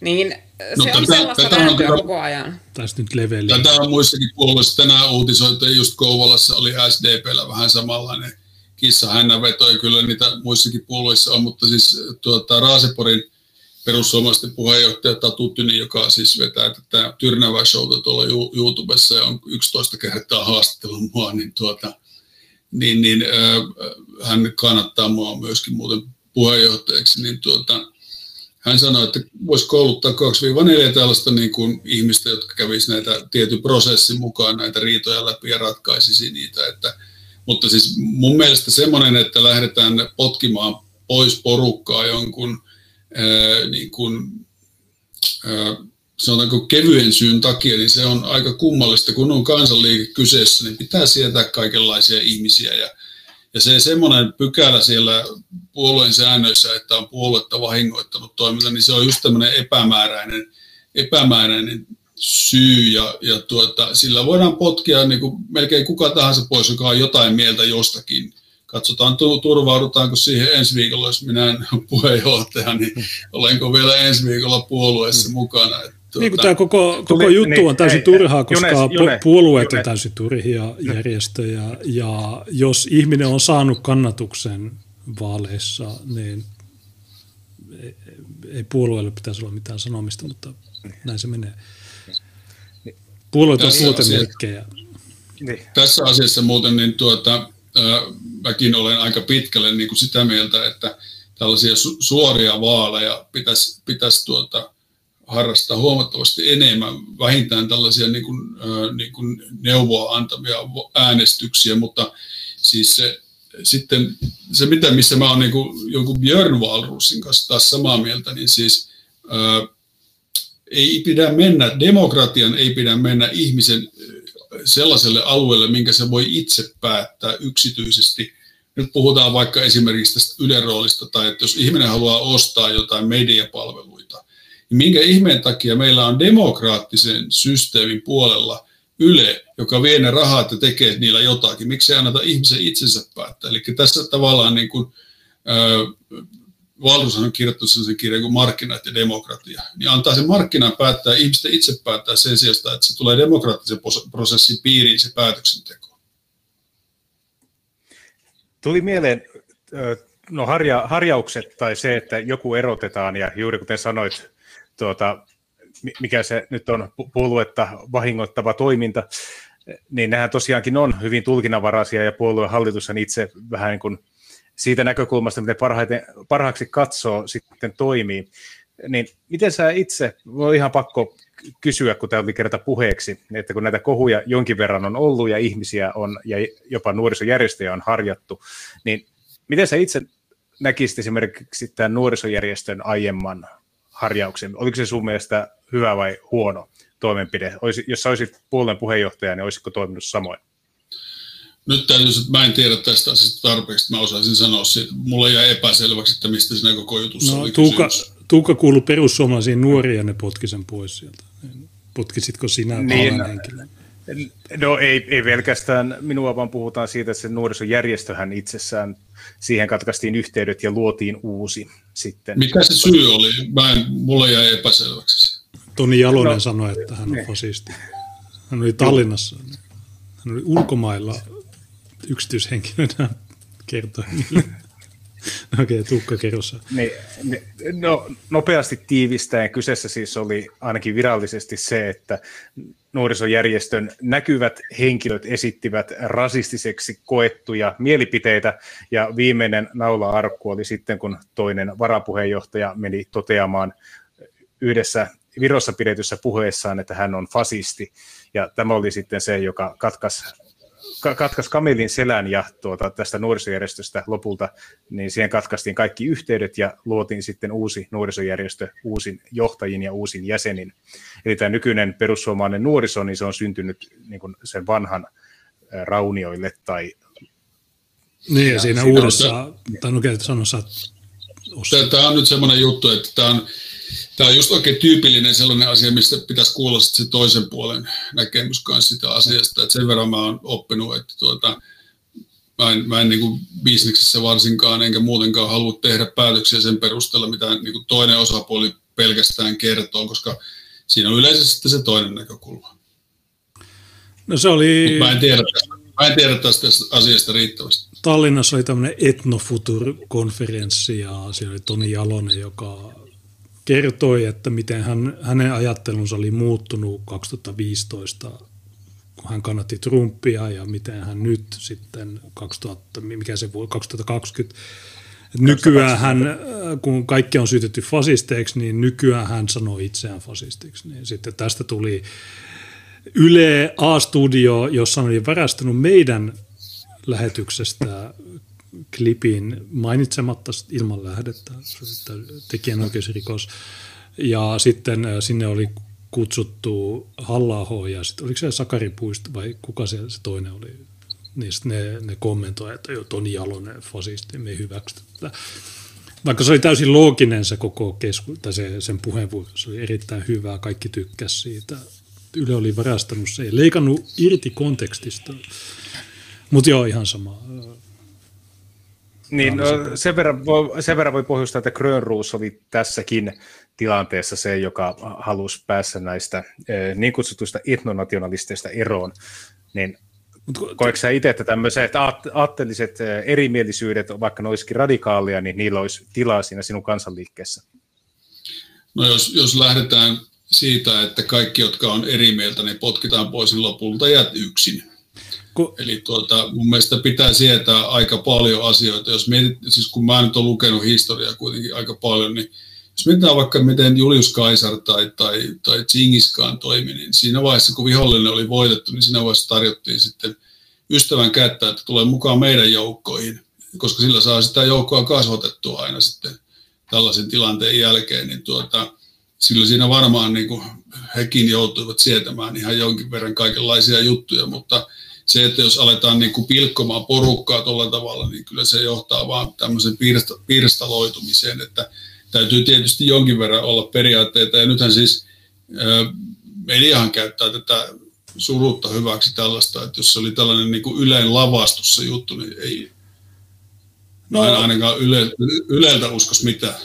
Kyllähän se konferenssi, no. niin ne mielipiteet oli aika tietysti aika niin sanotusti äärioikeistolaisia, mutta tietysti se Toni Jalosen juttu, että olen fasisti. No, ensinnäkin, jos sä katsot vanhoja sanakir- sanakirjoja, niin fasisti on antibolsevisti.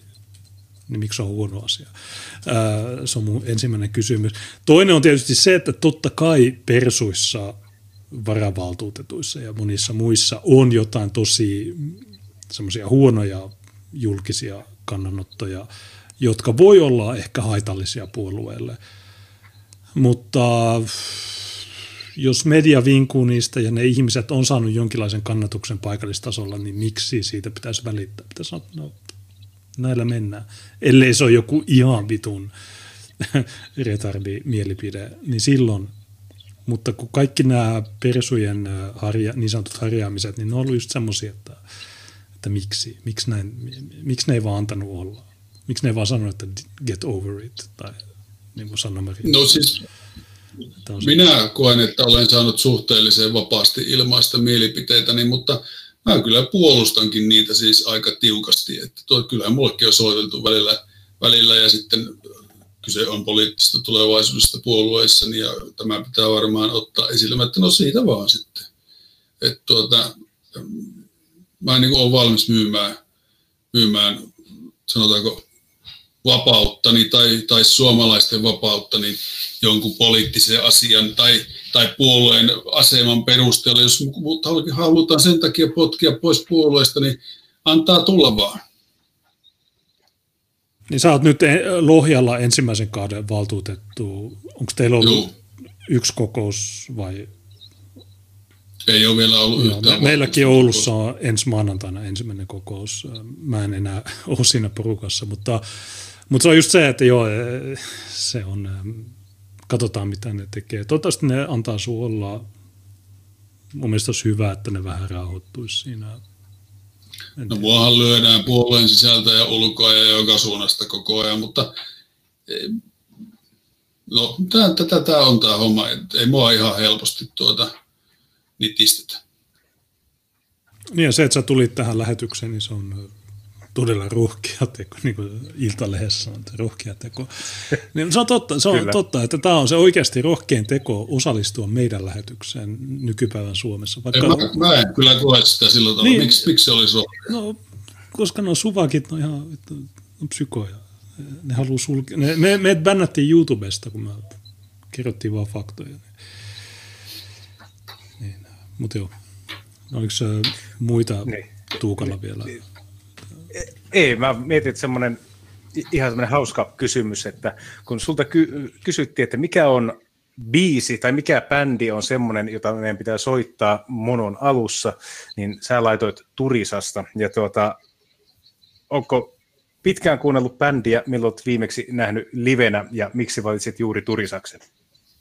No, en ole nähnyt livenä, mutta siis, siis se storyhan on aika hauska siinä, mitä ajatellaan, että on tällaisia viikinkejä, jotka menee siis Miklagardiin, eli, eli Konstantinopoliin, ja tuota, mä oon kuitenkin lukenut Konstantinopolin historiasta aika paljon, ja, ja niistä viime hetkistä, ja katsonut elokuvia tietysti, ja, Ja sitten kyllähän tämä stand up and fight on vähän niin kuin tämä meikäläisen asenne, ja nyt varsinkin on just semmoinen tilanne, että, tuota, että se, se on tämmöinen voimabiisi, voisi sanoa silleen, mutta tuota, mä nyt kuuntelen vähän mitä sattuu ja hyvin monella, monenlaista musiikkia, että en klassista kylläkään, siinä ei, ei vaan hermo riitä siihen yleensä, mutta, tuota, mutta muuten poppia, kaikenlaista. Tuukka oli valkannut Turisaksen The March of the Van, Varangian Guarda. Niin se on, se on myös hyvä biisi. Se laitetaan tähän loppuun. Mikla Guard Overture voisi olla myös yksi, mutta tuota joo. Mutta viikingeistä niin Yle sanoi, että ne oli transuja. Niin onko se, onko se, niin se, ei kun Yle, niin ne, ne oli ehkä feikkejä. Mutta, mutta ne väittää vapa, niin kuin vakavalla naamalla, että joo, transuja. Viikingit oli transuja. Se muuten, mikä on mielenkiintoista, niin aikoinaan nuo Venäjän pajarisuvut, jotka hallitsivat siis pitkään Venäjää, niin ne on geneettisesti hyvin lähellä suomalaisia. Että tämmöisiä mielenkiintoisia juttuja. Siis, siis näin viime, viimeaikaisia geneettisiä tutkimuksia, mitä on tehty, niin on paljastunut tämmöisiä juttuja. Aika jänniä asioita. Chatissa sanotaan, että vittu miten noloa, Turisas on suvakkibändi. Okei, no. Meidän pitää poistaa tämä lähetys. Mutta jälkitallenne löytyy sitten tietysti D-liveistä, Trovosta, joka paikasta. Mä laitan tämän vielä Odysseen, odyssee.com kautta at niin siellä on jälkitallenne öö, jossain vaiheessa tänä iltana. Ja nimimerkille Bagan Warhammer voin todeta, että seuraavassa lähetyksessä tulee ihan varmasti olemaan rakkia, ja kun pyydettiin vapauden ristiä mistiriittejä tässä Niperiä, niin laitetaan jotain niistä. Mutta aina kun tai, Tuukka valkkaa jonkun biisin, niin suva, tai siis meidän katsojat sanoo, että öö, on huono. Ja sitten jos vieras valitsee, niin sitten se, sekin on, kaikki on aina huono. Paitsi silloin, kun, jos mä, val, silloin, kun mä valkkaan biisit, niin ne on hyviä. Jos mä saan valita, niin tuota, kun mä oon kuitenkin Kuopiossa syntynyt, niin Verd Noir mun ää, tuota, Kallaves olisi ihan loistava biisi. Okei, okay, miten se kirjoitetaan? Pystyykö se laittamaan linkin sinne? V-E-R-J, Verje Nuormu. Verje. Nuormu vielä. Joo, mä, se löytyy nämä YouTubestakin. Mä heitän sulle linkin jo. Joo, laitan sinne Telegramiin. Mä otan sieltä. Niin peruuttaa tämä Turisas, koska suvakkibändi. No, en, no, voidaan me laittaa molemmat ihan samaa. Mutta... Laitetaan molemmat. Varmasti okay. meillä on kaksi alussa ja kaksi lopussa, niin Joo. se on ihan hyvä näin. Joo. Tämä oli ihan Mut hyvä ei Ossi. keskustelu. Ossi, ki- niin. Kiitos paljon, että sä tulit ja tuota, kyllä mä omasta mielestäni sain ihan hyvin vastaukset niihin kysymyksiin, mitä mulla päässä pyörii nyt on selkeämpi kuva, minkälainen kaveri on hakemassa puolueen puheenjohtajaksi. Kiitos, että tulit. Joo, kiitos teille. Tämä oli ihan kiinnostavaa. Joo, Joo no, suuret kiitokset, että tulit. Oli tosi kiinnostava keskustelu. Mä, jos mä olisin jos minä olisin perussuomalaisten jäsen, niin mä äänestäisin sua, mutta tietysti meidän katsojat, niin voi olla, että Riikka Puuroa, Sakari Puistoa. Sakari Puisto, niin se oli hyvä tietotilastonörtti silloin joskus hommafoorumilla. Nykyään mä en tiedä, mutta näyttää siltä, että Riikka Pura olisi voittamassa sen, mutta ei koskaan tiedä. Kaikkihan oletti, että Timo Soini voittaa ja halla voitti, niin ehkä ehkä sä saat hyvän kannatuksen siellä Seinäjoella. Se on lauantaina 14. Josta, me, itse asiassa tänään mä olin tankkaamassa etanolia mun saapiin. Ilmasto denialisti, niin mä tankkaan etanolia, niin äh, siellä on yksi persujen jäsen, äh, ja sitten mä kysyin, että onko sä menossa Seinäjoella, että en mä jaksa. Niin ehkä ne kaikki ei jaksa mennä. Niin ehkä vaan sun kannattajat jaksaa mennä ja sitten sä voitat. Mutta katsotaan, mitä tapahtuu. Jos te olette Seinäjoella, jos te olette lähellä, jos te olette persojen jäseniä, menkää sinne. Tehkää mitä, se on teidän puolue, te haluatte jonkun, jonkinlaisen suunnan. Riikka Purra, sillä on hyviä puheenvuoroja eduskunnassa, EU-kriittisiä. Mutta kaikilla muilla puolueilla on naisia puheenjohtajina Maria Ohisalo, äh, Sarja Essaja, äh, Petteri Orpo, ne kaikki on naisia, niin miksi, miksi te äänestäisi miestä persuja? Mielestäni mie- politiikassa ei pitäisi olla naisia, mutta tämä on mun mielipide, että ei sido ketään mihinkään. Niin, äh, Mä laitan tuon biisin. Mutta okei, te, te, voitte lähteä, niin mä pidän lyhyen monologin Tiinan kanssa ja sitten laitetaan ne biisit. Niin tämä varmaan käy. All right. Kiitoksia. Kiitti teille Kiitos. kovasti. Joo, kiitoksia kaikki. Morjens. Moro. Moi! Nähdään sitten ö, ensi keskiviikkona jakso 290. Niin tota, mitä, se saattaa olla Liettuasta. Niin, ja tuota, t- Tapion on... Ta- Tapio, Tapio laittoi tuhat euroa viestillä soita paranoida. Niin mä mietin, että jos me laitetaan huomenna, Ei kun soitetaan nyt kans paranoid. Tapio on ansainnut sen, että paranoid soitetaan useamman kerran. entä jos me soitetaan huomenna, huomenna VPF Liettua? Öö, no ei kun soitetaan nyt myös. No okei, no mä, mä laitan ensin tämän... Ö, Niin kiittäkää kaikki Tapiota siitä, että tulette saamaan laadukasta raportointia Ta- Baltiasta. Tapio on äärioikeiston soros. Mä oon aina halunnut äärioikeiston soroksia. Niin äh, meillä on nyt tämän, äh, Matkabudjetti kasassa voidaan, ja huominen meillä menee sitten sen reissusuunnitelman tekoon, koska siinä on paljon suunnitelmaa, meidän pitää suunnitella reitti, meidän pitää etsiä haastateltavat, ottaa niihin yhteyttä valmiiksi, ja katsotaan mitä majoitukset, kaikki tällaiset, sitten selvittää ne koronahommat ja kaikki tällaiset, niin Joo, siellä on lomakke, Niin. sähköisiä lomakkeita. Että, että siinä on paljon hommaa, niin meillä huominen kuluu varmaan aika lailla kokonaan siihen, että me tehdään se matkasuunnitelma, että me sitten varmasti saadaan sieltä sitä laadukasta sisältöä. no, so what says Tapio is a good man. Yeah, he, he gave us 1000 euros. We have to go to Lithuania. We will be streaming from the border. There's a border crisis in Lithuania and Latvia and Poland. Lukashenko is sending uh, black, brown men. So we'll uh, we got the money, so we have to go. Next week we'll be live from Lithuania. We'll be interviewing uh, everybody. Sylfani sanoi, hyvä Tapio, kiitos Tapio, kiitos Tapio. Oli siihen tullut muitakin, ja itse asiassa ne oli, ne oli, ne oli vittu sulkenut mun pankkitilin. Tänään kävin siellä ja sanoin, että ei, tili, ne avasi sen tilin. Ne sulkee kaiken. Kuvit, miettikää, jos tilanne olisi toisinpäin, ja mä olisin Liettuassa ja mun tili olisi suljettu, ja sitten mä, mitä, S-pankki, no, vaikea avata se. Mutta joo, me tehdään näin, että kiitos uusille katsojille, jos äh, tulitte vain Ossi Tiihosen äh, takia tänne. Niin Tilatkaa kanava. Se on DLV Follow äh, VKssa seuraa ja Periskopessa on kanssa seuraa. Niin seuratkaa näitä, me tehdään, me ollaan tehty, jakso 289, me ollaan tehty tosiaan tää viisi ne- vuotta. Niin. Tuossa tulevalla viikolla on sitten Baltiasta tulossa laadukasta raportointia ää, rajakriisistä ää, ja ma- mammuvyörystä. Kokeillaanpa sitä kuvan, tai mennään kuvaamaan niitä telttaleirejä vaikka väkisin ja ää, tuota, haastatellaan paikallisia, haastatellaan paikallispoliitikkoja, kokeillaan rajavartioilta ja pressikortin kommentteja. mukaan. Ää, niin tuota, juu. Haastatellaan niitä. Niin kyllä mä uskon, että siitä saadaan hyvää matskua ja ää, tuota, ää, pitää vaan katsoa sillä, että meillä on kunnolliset paikat, missä yöpyä sillä että ei tarvi autossa yöpyä, että, koska ne päivät tulee olemaan pitkiä, paljon ajamista, paljon kävelemistä ja sellaista, niin se pitää sitten jaksaa.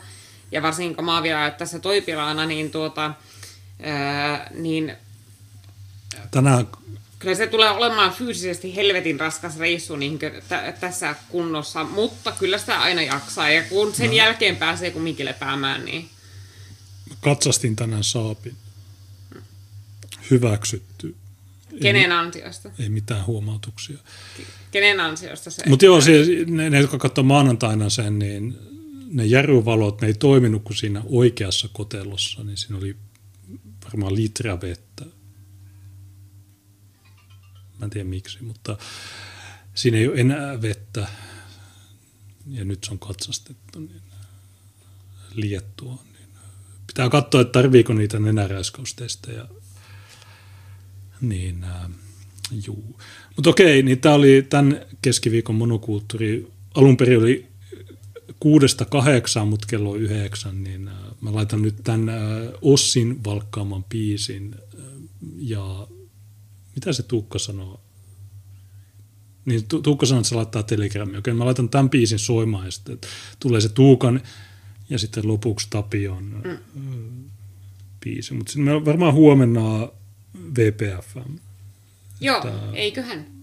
Huomenna tai mahdollisesti perjantaina, huomenna tai perjantaina BPFM, jossa me kerrotaan. Se riippuu vähän siitä, että kuinka kauan meillä menee aikaa sen matkasuunnitelman tekoon, mutta niin. to, koska se olisi hyvä saada niin tosiaan mahdollisimman nopeasti valmiiksi, että me päästään tekemään kaikki varaukset ja mm. semmoiset